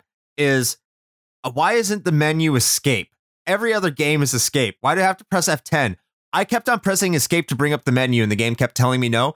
To one point where I had the menu open, and then I pressed escape to close the menu, and instead it kicked me out of the map, and I was very upset. I I actually have no idea. Actually, it's probably because escape cancels your current selection. And I think that's just a relic of mid to late 90s PC design. I think that's what that is. Yeah, probably. It, it is kind of out of the way, so it makes sense that the button to pause the game is going to be far away, I suppose. I think they, Hmm. the funny thing about that is I think they actually changed that in the remaster because escape totally brings up the menu. Really? Yeah, so they recognized that it was a You know. I, Thank you, guess thank so. you, I'm so used to F10, I never tried to escape, so I have no idea. well, I wasn't. I, I just have one thing to say. Like, if we're uh, a little bit of more criticism about the gameplay, some minor things like. yeah, fuck this game. yeah, this game sucks. It- it's all about uh, the pathfinding kind of janky. The units bounce uh, into themselves a lot. They kind of get get stuck in things really easily, which is fine, I, I suppose. I, I think the maps feel a little bit cramped in in relation to where you can build stuff, especially because there are some places where they just go like, "Uh, uh you can build here," but, but it's like it, it's perfect ground. Yeah, nah, you can't. It's it's, it's impossible. Yeah. Your the supply depot is like gigantic, but you don't really have that much space to to build it in. But these are just minor things. Uh, apart from the AI being absolutely cracked with the sweeps and knowing exactly where Yeah. to sweep and the moment when you have a nuclear launch onto their asses and they're like okay so here's your goal, so we're gonna kill it in 30 seconds from now there is one thing in particular that it has my biggest gripe with the campaign in general and it's just that they usually don't give you nearly enough things right away to have a quick start it's like oh uh, here's the new mission you have four workers to start mining, uh, maybe Yep. 500 minerals, not nearly enough buildings, and like an army of 10 units. So you're going like, Yes. okay, I, I'm gonna go ahead and try to advance and scout around the the bases and whatnot. Oh, they're all protected, heavily protected, in fact. Oh, I almost lost my whole army. Uh, good. So I guess I'm gonna turn around my base for 20 minutes while I build my resources, which by the way, they're limited. So I need to go for other places to look for stuff. Oh, which reminds me of the what the last mission? Yeah, the last Zerg mission. It was bullshit. Be- because Really? Yes, uh, let me tell you how it went. For people to know, the last Zerg mission is the one where you are already invading Aiur and you need to destroy the temple, the, the Xel'Naga temple, for the overmind to take place. And you then you're gonna have to- total control of Aiur. I I was like, okay, so it's heavily guarded. I I f- I'm having kind of a difficult time trying to go around and kill stuff, especially because I'm being constantly harassed by by Protoss from the right and from the left. So fine, I, I take care of those pestering Protosses on on my side, and I try to focus on having stuff to go to attack the temple. However, there is not nearly enough gas in in the starting place for you to make your heavy duty uh, units. So I go around the map and I look for other geysers that I can use. And there's like two more geysers that you can use, and they only have like 1500 Vespene gas in them. So, so at this point, I'm like 40 minutes into the map, which thank God that you can save. Otherwise, it would really be a frustrating endeavor to fail a mission, which is not difficult to do, and have to restart it from the beginning. Because the worst part of every mission is the beginning. It's a it's a slog Yeah. but I get to this point and I'm like, well, I have, I'm not joking, 20,000 minerals and a thousand gas. I think I'm gonna spam the fuck out of Zerglings and try to just get them to the temple. And it almost worked. Yeah. Yes. well, that's that's the thing about Zerg. I agree with you to a point. And that, that what I find interesting that you use Zerg for an example, because the thing about Zerg is most of the time they give you enough minerals to build two hatcheries. And once you have two hatcheries, which is like your central focus point for everything, where you build up all your units, because they don't have, like you said, Terran and Protoss have individual buildings where you build your units. The Zerg, their main base builds the unit. And so they usually typically start you off with that. If you only focus on Mutalisks and Zerglings, you can pretty much beat any level as Zerg. Yeah, I would actually agree with that. I mean, I wait, mutalisks or hydralisks? Mutalisks. Okay, the flying ones. All of them. Yeah. Yeah. Okay. Oh, I was just say I you could actually feasibly do a lot of it with just mutal uh hydralisks rather also because Yeah. if you upgraded hydralisks are no joke. No, they're no joke. But neither are upgraded Zerglings because when you have True. the increased attack speed, increased speed, the fact that uh one resource only uh you two of them only accounts for one resource, where Yeah. opposed to Hydralisk is one to one. So if you have your ground force bees, your Zerglings, this is why you have like the Zerg rush is usually just a bunch of Zerglings coming in very early if they don't know how to defend themselves. Right. In addition to the the Mutalisks, because you can upgrade them to Guardians, but Guardians fucking suck. no, yeah. I- yeah. Yeah, they can't do air to air. So like, and you upgrade a fully upgraded Mutalisk is just disastrous because they have ricochet damage. Dude, So yes. it's just like- I was gonna say that that ricochet is clutch. Not- it's so good. Actually, Chris, not gonna lie, uh, air siege units against ground are it's, it's pretty good. I like, I like, I liked it a lot at least. Like you could it can be. It can be. Yeah. But you need to be meticulous in your planning. True. oh yeah, Like you don't need to think much with Mutalisks. You just get like you get like 36 of those motherfuckers and then throw 48 Zerglings and that base is dead. well, you're giving me PTSD from my ladder matches in StarCraft 2. right. One thing before we leave this gameplay alone is what did you guys think of those? I call them escort missions. I don't know, like maybe character driven missions Mhm. in the campaign.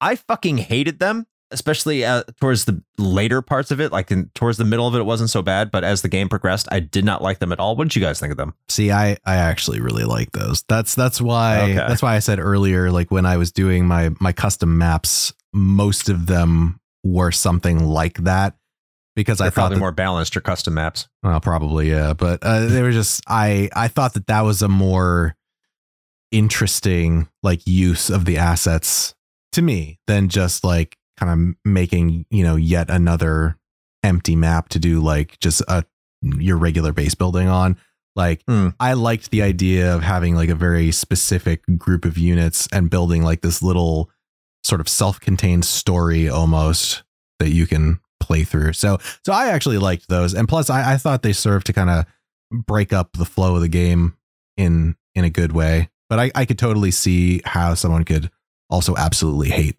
those Yeah, I agree. What'd you yeah, think, I agree Soha? with Shane. Uh, I like them too. It's a nice change of pace from the normal missions, and it's you don't have to worry about anything. You, you all you need to worry about is being your releasing your inner Korean and unleashing your heaviest My inner Korean. Yes. I mean, don't take don't take that in uh, the wrong way, or take it however you want. I don't care. um, but you you you give your highest micromanagement on all your units and um, try to make the real objective having the least amount of them die in the end of the mission. I, I thought they were pretty cool, which uh, also reminds me of a thing of the hero units. I at the Terran campaign, I I was really thinking that Raynor was a little bit suicidal. So I was like, okay, Raynor, just just stick back at base. But at Zerg and Protoss uh, uh, campaigns, I was just like, actually, they were pretty good. So I used them in the middle of the, ar- the army, even if Fenix was a little bit eager to die again. so I guess like, hey, look, I think we all love the gameplay. I think we all appreciate the gameplay for what it is. It's fantastic. We have our criticisms. It's not perfect, which means we're not completely delusional, which is yeah, good. we- I it's, think it's part of the mystery, you know. It, we, we, we're Yeah, trying to definitely. maintain the mystery. part of that mystery towards the end. Yeah, trying to maintain it. right we got to keep you on your toes Yes. you know you don't know what we're gonna say Yeah. We, we we don't we don't know how you'll see us if uh, uh if if we tr- don't remain neutral on these topics. But things that you can see and we want you to see are the graphics and his visual presentation. Uh, so hey, how about uh Soha? What do you what what do you think about the graphics? so you remember you remember about the thing I was talking about Kerrigan? So so yeah, oh, yeah. Here we yeah, are. here we are. Here we are. So Kerrigan I, I I actually didn't play enough of Brood War to know if they changed it there because there's one thing, there's one really cool thing about StarCraft Remastered is that you can switch between the old and new graphics, which is really nice. hmm So I was doing that constantly just to see how it looks back then. And uh, first of all, actually, before I begin talking about Kerrigan, there's just this incredible thing about how a really amazing art direction can just make a game look timeless. hmm This this game with the old graphics still looks amazing to this day, man. Eh, Agreed. Yep. there's no way around it. It's just that good. The sprite work brought for the units and the 3D the 3D animation for the portraits maybe not so much, but the units themselves and the buildings and all that it's just it's really well done. Everything just pops out. You know exactly what you're looking at at a moment's notice. And for a game from 1998, especially with that many things on screen, you go like, well, holy god damn, that that does look gorgeous. I 100% fully agree. And this is one of those rare situations where I think the pre rendered graphics aged well. Yeah. How often do you say that? Like, how often does that happen? Because I think Donkey Kong Country, I think I've said this before in the show, I think that game's aged like I ass think you're full of in shit. terms of the way it looks. okay, well, you can think I'm full of shit all you want to. I think that game has aged like ass graphically. I think it still plays fine, but uh, it does not look good. And a lot like Mortal Kombat does not look good. It is not a good looking game. StarCraft, it's still a good looking game. And I like the fact that you said sprites because this game looks like it's sprite work and it's not sprite work. That's how well they utilize the pre rendered graphics in this game. It looks like it's it's a 32 bit game built from the ground up with sprites and it's all pre-rendered and that's insane yeah. how good it still looks today i'm sure the remastered one looks better i didn't play it It, it does. But the fact that it, it, it- Yeah. pretty much it looks the same, uh, apart from them Yeah. uh, doing a bit of rework on some of the units' looks to look more like they do nowadays in StarCraft Two. But uh, other Yeah. than that, it's just pretty much the same, but you know, in HD.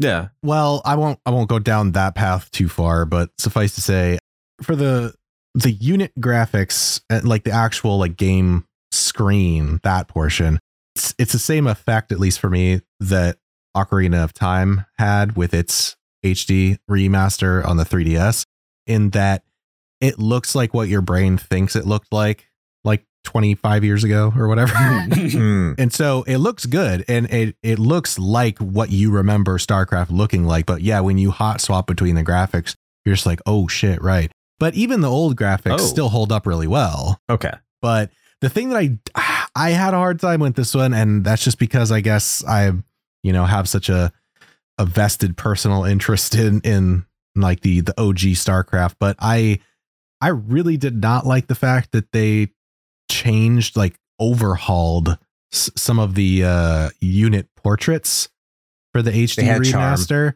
they had charm they really did and i i kind of hate what they did with a lot of them some of them are fine but i feel like they like genericized some of them and i think it lost some of that charm. And it's also kind of in a way it's a little jarring too and this is i'm talking about this is a specific problem to the remaster but it's a bit of a tangent but they still have the the og cutscenes in the remaster. So you see the cutscenes with the character designs that they originally went with, which were pseudo realistic, but let's be real, like they're they're a little cartoony, like especially with some of the the the backwoods Terran.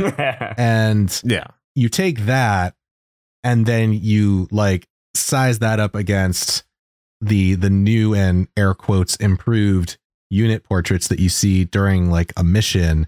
And there's this like really weird dissonance between the two because they just don't like thematically match very well. So it's it's it's a little odd what i'm saying is i like the i like the original better. I'm, I'm kind of looking at pictures for for kerrigan. Yeah. In in the the remaster. And i understand she she technically looks better in the in the remaster because like she looks kind of awkward and cartoony as you said in the original but i think i prefer that cartoony look man. I, I think i like that that just really overdefined look in these character portraits.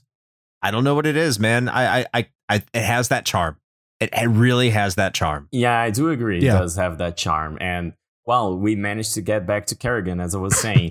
i tried to yeah, yeah, thank you. it's what I was mentioning. Just uh, in the remastered version, they completely changed Kerrigan. Kerrigan, and at least in the original StarCraft campaign, like I said, it, it looks like they changed her design when Brood War came out. But in the original one, Kerrigan does not look like you know the Kerrigan I know from StarCraft 2, and neither does the Queen of Blades. It's completely different. And remaster comes around and tries to you know change it to the looks that she has now.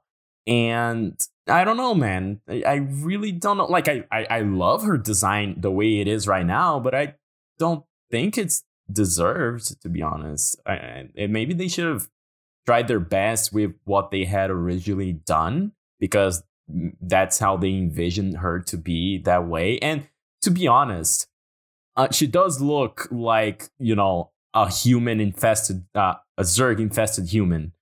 Uh, I I don't want to know what a human infested Zerg is. Thank you very much. That'd be interesting. she does look like a Zerg infested woman. Kerrigan, I, I, mean Queen of Blades nowadays, she looks like if uh, the Zerg made uh, attempted to re- replicate a, a, human, you know. Yeah. Mm-hmm. So there there was all yeah. of that, and actually. I completely forgot where it was going, where it was going with the Kerrigan thing in the, in the beginning, but she just looks completely different, and that's the whole point that I wanted to come across anyway. to I guess kind of circle back around and maybe wrap that one up. I think at least for me, I definitely believe that the the graphics hold up I would say surprisingly well. The the pre-rendered cutscenes maybe a little less so, but honestly that's expected. Like as much as uh, yeah, as much as I have the nostalgia for them, it's it's the same deal with like the original Diablo. Like the cutscene at the beginning I mean, it's it's it's still fucking badass, but like also it it it, it shows its age, and and these definitely do that too. Yeah, it was still new then. But the the in game graphics and everything though, they fall right into that same category as like a lot of the sprite based games that we talk about, where those just tend to age much much better than you know polygonal graphics, especially the early ones.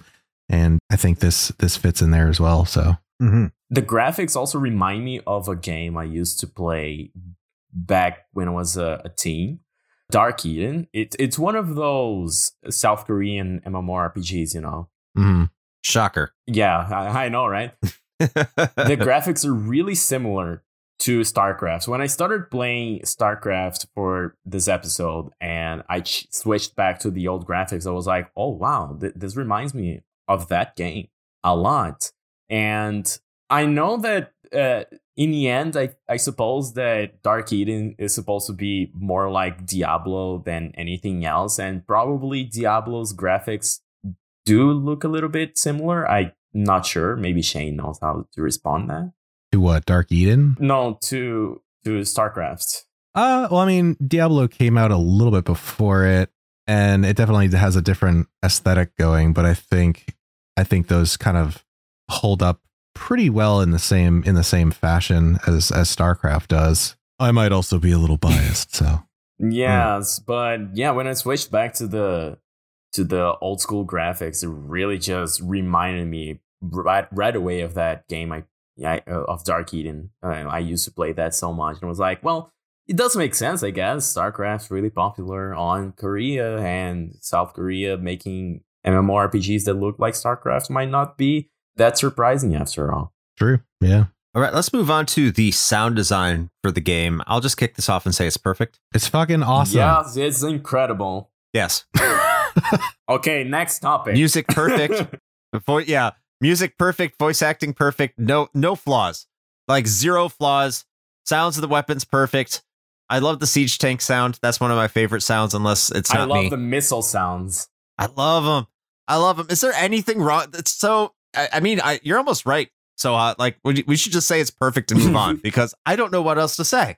I mean, there's there's a reason that we went into this episode just quoting a bunch of character portrait lines. Like the sound design and direction of this game is fucking top notch. Like there isn't a single thing, and I don't know if we've ever said this much about any other game we've talked about because usually we can find something. I'm sure there's one or two, but I can't think of any. I can't think of anything I would pick out that I don't like everything in this game sounds great. Yeah. All the music is different for every yes. race. And it's perfect for that race. Mm-hmm. It, it is really good. It's perfect. I, I can say that uh, Zerg and Protoss music didn't really make it make themselves really that memorable to me. I did notice that right. Zerg music has a synth in it that sounds a lot like the ones used in the soundtrack for Portal 2 and I was like, hmm. oh, okay, that that does sound a lot like that, and it made me notice the the music a, a little bit more. But man, Terran music, is just oh Oh yeah. oh man um nah that's how how do you even compare the other two when you got Terran music just blasting that fanfare of heroism and whatnot and it's just oh it's so amazing Yeah, I I will say too that if there's any knock, any knock at all, is that this like I'm not rolling down the road ever listening to Zerga Protoss music for the most part, right? But it, it doesn't take away from the fact that the way it was composed, it it matches the the atmosphere well enough that I'm not going to sit here and, and knock it. I, I think it goes perfectly with the the kind of atmosphere they're trying to develop for the Zerg and the Protoss specifically to that effect. Like Terran, it works exactly perfect with Terran too. And when I think of StarCraft music, I do think of the Terran music. Yeah. Like right off the bat. That's that's what I think of is kind of driving guitar, the way it's all put together. Yeah, that's the tho- that's the music that sticks with me. Not the Protoss or the Zerg music, but it still works. oh absolutely Oh yeah. And that's why I say like I don't have any valid criticisms of where anything doesn't work at any given point. Even the voice acting is on point.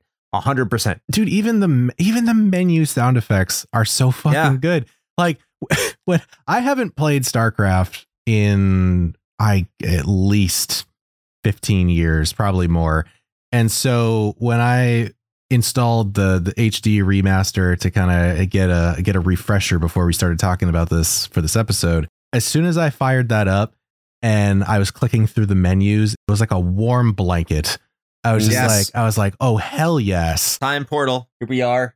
We're we're 15 in the year's 2023. Like whatever that meme is, but That's right. I got my I got my Mountain Dew and my Yeah. Doritos.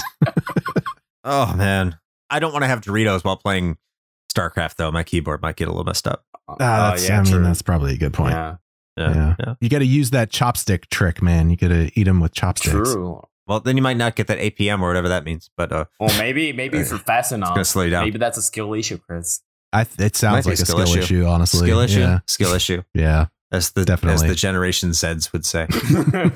All right. So the the game's sound and music is is perfect. I think that's what we're going with. Perfect. Yeah, absolutely. Love it. Man, I- the quotes, man. Somebody called for exterminator. Chipped, man. I didn't even use ghosts that much. God damn. Come on. Battle cruiser operational. oh yeah, the the fart sounds from the Zerg too. That that those are amazing. Those are pretty good. They sound like bugs. They Yep. sound like Yeah, bugs. they sure do. As they should. Yeah. Before we decide we're going to go into whether or not this game holds up today, we do have some miscellaneous information for all of you. Or should I specifically say Shane does? So, Mm. Shane, yes. what miscellaneous information do you have for our dear listeners? Well, I just wanted to point out because this is it was sort of an interesting relic of this earlier era of Blizzard in that that was a time where they were totally cool with uh, licensing their shit out to other dev houses to do something with. Yeah. Not so much now, unless we're talking about mobile games, but that's a different story. Um, but anyway, so I'll give you 10 cents for who that who they might be licensing it out to. Yeah. Uh-huh. mhm. Mm. But yeah, so I just wanted to kind of make a quick note that uh, much like Diablo Hellfire, which was an authorized third party expansion for the first Diablo game, StarCraft also got one of those uh, done by Aztech New Media called StarCraft Insurrection.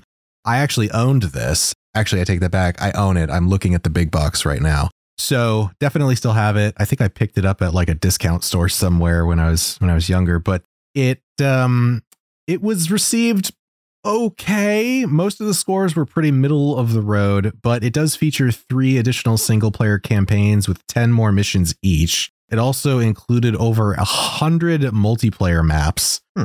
The campaign itself takes place during the timeline of the original game, but this one tends to focus on an insurrection, hence the name, that occurs against the Confederacy that's led by a splinter group known as the Fist of Redemption. And their goal, which is crazy fucking banana pants, is to merge the Terran and Zerg races. Just think about that one for a second and how that would even happen. the campaign itself for the insurrection, uh, sort of authorized third party expansion, was uh, way more difficult than the base game. Some people liked that, some people didn't. But just kind of an interesting little footnote. I'll probably include that in the uh, eventual social media photo that we put out there, but I don't know how many people were aware that that like even existed because even Hellfire for Diablo, a lot of people like didn't know that was a thing. Hmm. Well, I think I have a little piece of miscellaneous as well. Okay. All right. We talked about how there was the custom maps for StarCrafts, right? One of the maps that were created for StarCrafts at the time is a little one called Aeon of Strife. Mm, hmm And this one, many sources like to say that it was essentially the progenitor for Dota, Defense of the Ancients All Stars. Well, the rest is history, right? The rest is just history on how Dota absolutely exploded in popularity hmm when it when it was you know made for Warcraft 3 and it's like it's very interesting to know that its origins are back when StarCraft was a thing and people were very interested in making their own maps for uh, such a beloved game. Yeah, absolutely. I mean, that reminds me, and eventually we'll we'll probably end up talking about it later on down the road. But that also reminds me of a custom map for Warcraft three that my friends and I played a lot. That was essentially like the template for World of Warcraft. Like someone actually, and this was not like an official thing. Like someone made an MMO in Warcraft three that was basically like the proto World of Warcraft and it was it was crazy. That's nuts. Yeah, that's absolutely that's wonderful. I love it when people are free to make stuff like this. And I don't love it when Blizzard goes around and, go, and tries to bring it back, but then says, "Okay, anything you do is our property." It's like, okay, then then I won't. Yeah. That was the Warcraft 3 remastered shit that happened, Yeah. right? That was Yeah, horrible. well there were there were a lot of reasons that was terrible, but yeah. well, that was one of many. Yeah, yeah. Uh, another story for another time. Indeed. But well, let's put a bow on the story of this episode and discuss whether or not this game holds up today. Because I think everyone is in, you know, just nervous anticipation Oh, as definitely. to whether they think of what we think of this. Hey Shane, Yeah. you you kick this one off okay. and you let us know whether or not you think this game holds up today. Fuck yes. What? Yes. of course it does. StarCraft is fucking incredible. This is I don't even like real-time strategy games and StarCraft is amazing. It's it is the best RTS ever made. I don't care what anybody else says. Th- this was like this was right in what I consider to be like peak golden era Blizzard. This was like StarCraft and Brood War, Diablo 2, like Warcraft 2, Warcraft 3, like this it does not get better than this. And, and this is even uh, in my opinion, this is even being compared to the other like Warcraft games. I still think StarCraft is better. Like if you sat me down and you were like, "Would you rather play StarCraft or would you rather play like Warcraft 3 even with like Frozen Throne?" I would still be like, "Nah, give me give me StarCraft." It's it's just good. It's that good. For them to come out and just nail it like they did, there there, there is valid reasons for why myself included uh, there were just a ton of just absolutely shameless blizzard fanboys back in like the the mid to late 90s and this was one of the big reasons why so if for some reason you have not played starcraft and you have even a passing interest in strategy games like this go play it i mean it's it's free actually You- Free. it's literally free now. Like you can just go to Blizzard's website and play StarCraft for free. Or if you want to get the HD upgrade, it's like I think 10 bucks or something. Yeah, 10, 15 bucks. There's like no reason not to play this game. It's fantastic. And also, we didn't really talk about it much here, kind of on purpose because that'd be a whole extra, like probably at least half hour. at least but Brood War also free. it is also free and also incredible. Like, and it adds a whole bunch of new shit to the game, like medics and all that stuff. It's and that's really the definitive experience at this point of StarCraft, anyway. So go fucking play it. It's so good. It's so good. Was that a fair and balanced review, Chris? Uh, I don't. I don't, I don't know, Shane. Maybe I'm gonna need a, a bit more excitement coming from you. I don't know. no, I, I don't know. I don't know if I could do that. Uh. It's a lot. Hmm. Yeah, I have, I've had to think about this Hmm. a lot. Mhm. Uh, it's been a very tough decision, but I think I already said that I, I too think that StarCraft is the best real time strategy game ever created.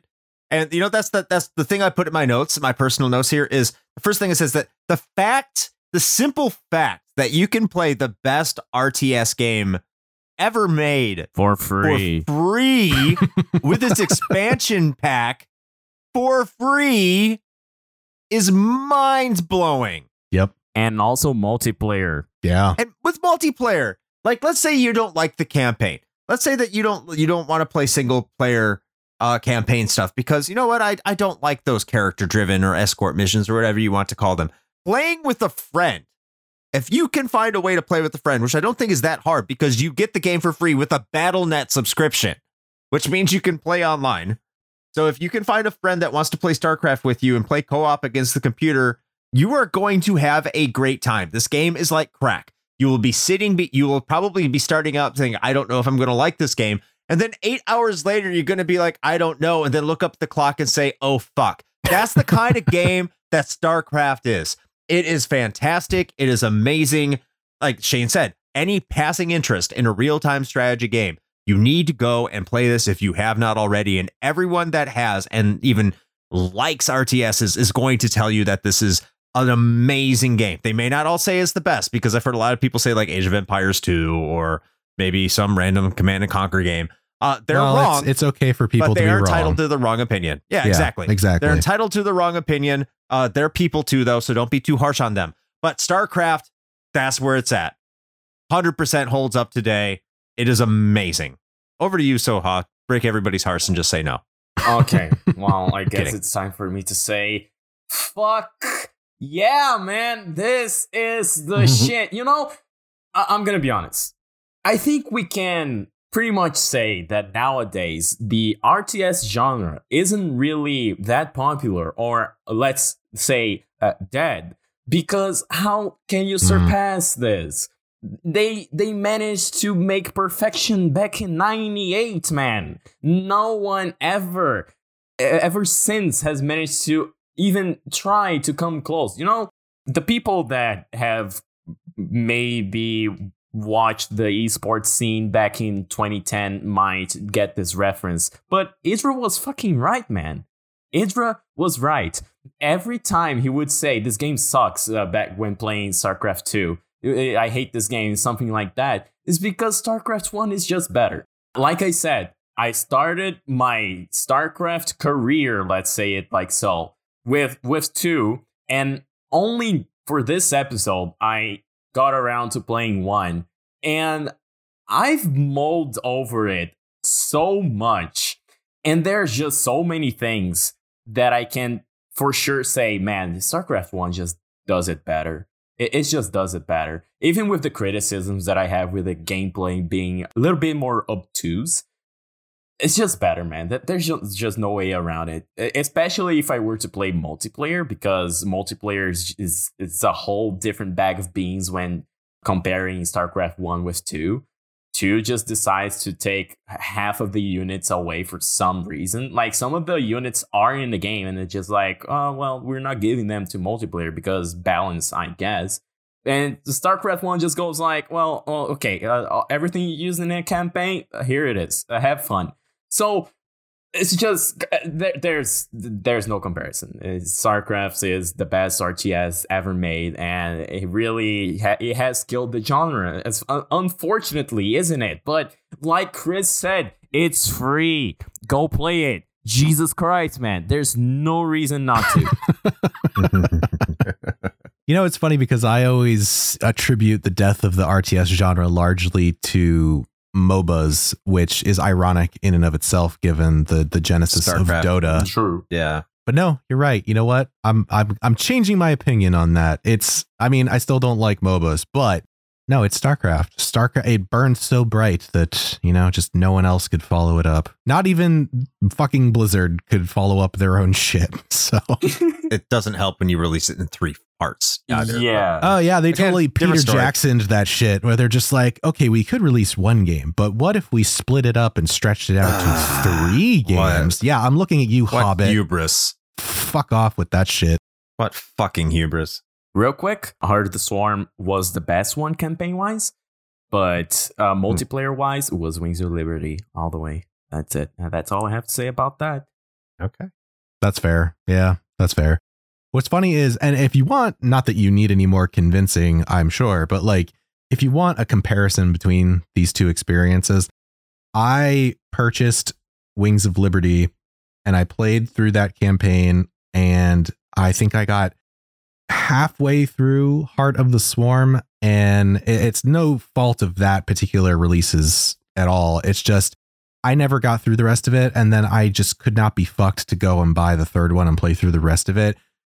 I just couldn't get the motivation to do it. So if you need a comparison, that's it right there. Like I have played through StarCraft multiple times. I burned countless hours on it.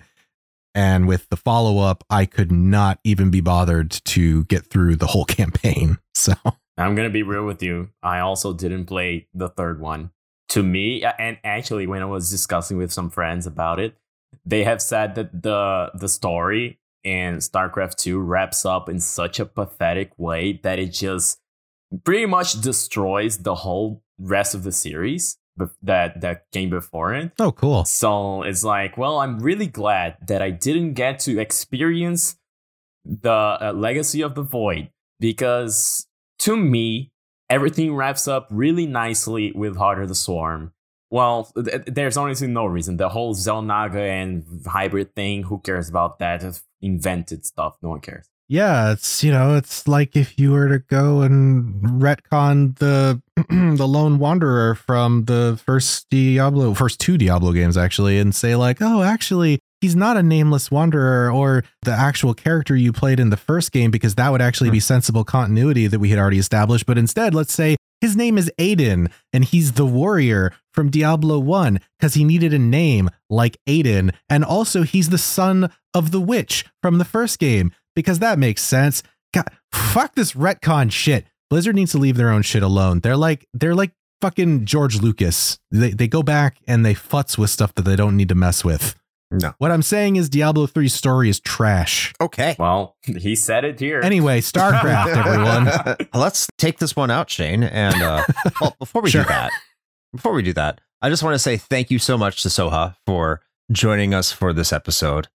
Uh, you were a great guest. We we really do appreciate it. Absolutely. it was an honor. It was an honor. Awesome. All right, Shane. Let's let's wrap this one up. Yeah, well, I mean, just uh, as as we usually do with our most esteemed guests, um, Soha, is there anything that you would like to put out to to the people at home? Anything you want to plug? I do some things. The thing is, they're mainly in Portuguese.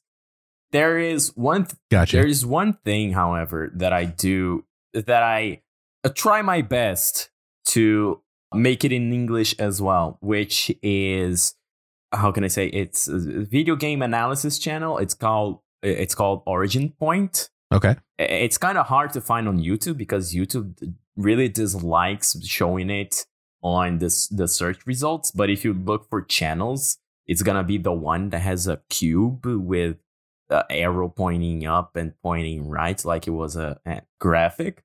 But yeah, it's there. I do some cool stuff about it. Like uh, if I really like a game, I feel like talking about about it for three hours. I just go and make a video on that. The next one, I'm still editing, but it's taking uh, a little bit more than expected. But maybe this year we'll have it uh, coming around. Nice. Yeah. Well, we'll we'll make sure that the link to that is in the show notes as well. Yeah, everything else, it's well, if you speak Portuguese, you can find me on Twitch at twitch.tv slash Sohayo. The last O is actually a zero. And yeah, I don't know. You can always talk to me on Discord. Join the Discord, guys. There you go. Speaking of Discord, we have one of those and it is public. You can you can just jump in and you can talk to us, you can talk to Soha, you can talk to everybody else in there. We got a fantastic little community in there that blows my mind that over time y'all have just come like become this sort of like self-governing entity that is is beyond Chris and I and and I love it. Like the Zerg. So I we I don't I don't know what we've created. But uh, no, in all honesty, though, it's it's a fantastic community of people. So if you're not in there, what I'm saying is you should be, and you can find that along with uh, all of our other good stuff like the uh, the Patreon if you'd like to support the show in that fashion, or perhaps the merch store where you can pick up a sweet ass new No One Out Retros the Gorp Pizza Hut inspired T-shirt uh, that we just dropped recently. That, as well as our YouTube channel and all our socials and the Twitch streams, all of that is in one convenient place, and that is Linktree. So just go to linktree slash retro hangover, L I N K T R dot E E slash retro hangover, and you can find all that stuff right there. And as I am wont to do, I will now ask Chris to tell you fine people just a little bit about what we do on Twitch and why you should watch it. So, yeah, if you head over to twitch.tv slash retro hangover, you can watch us play games on Twitch Sunday night at 9 p.m. Eastern Time, US. We might not have all the bells and whistles and uh, necessarily the, the quality that Soha does, and you should go subscribe to his Twitch channel as well. But if you want to hear us just talk silly nonsense with the fantastic community that we do have, just head over to twitch.tv slash retro hangover and we will be there. And if you want to watch our videos, Later, we do have a YouTube channel where you can catch that out, but it's always more fun to join us live at twitch.tv slash retro hangover at 9 p.m. Eastern Time over on Twitch. We hope to see you there. Back to you, Shane. Fantastic. All right. Well, I suppose with all of that being said, until next time, play with your Kerrigan sees me playing with my joysticks.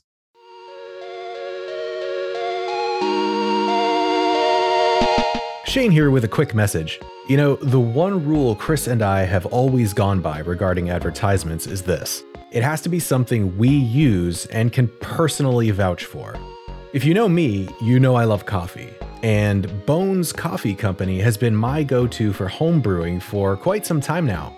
Their small batch beans come in an impressive variety of flavors like Mint Invaders from Chocolate Space, or Electric Unicorn, which I swear tastes exactly like Fruity Pebbles.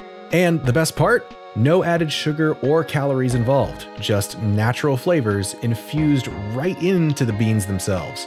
Build your own sample pack of five 4 ounce bags to find out which flavors speak to you, or jump in headfirst with full 12 ounce bags. They've even got K cups. Step up your homebrew game with Bones Coffee by visiting bit.ly slash RHP Bones. That's bit.ly slash RHP B O N E S.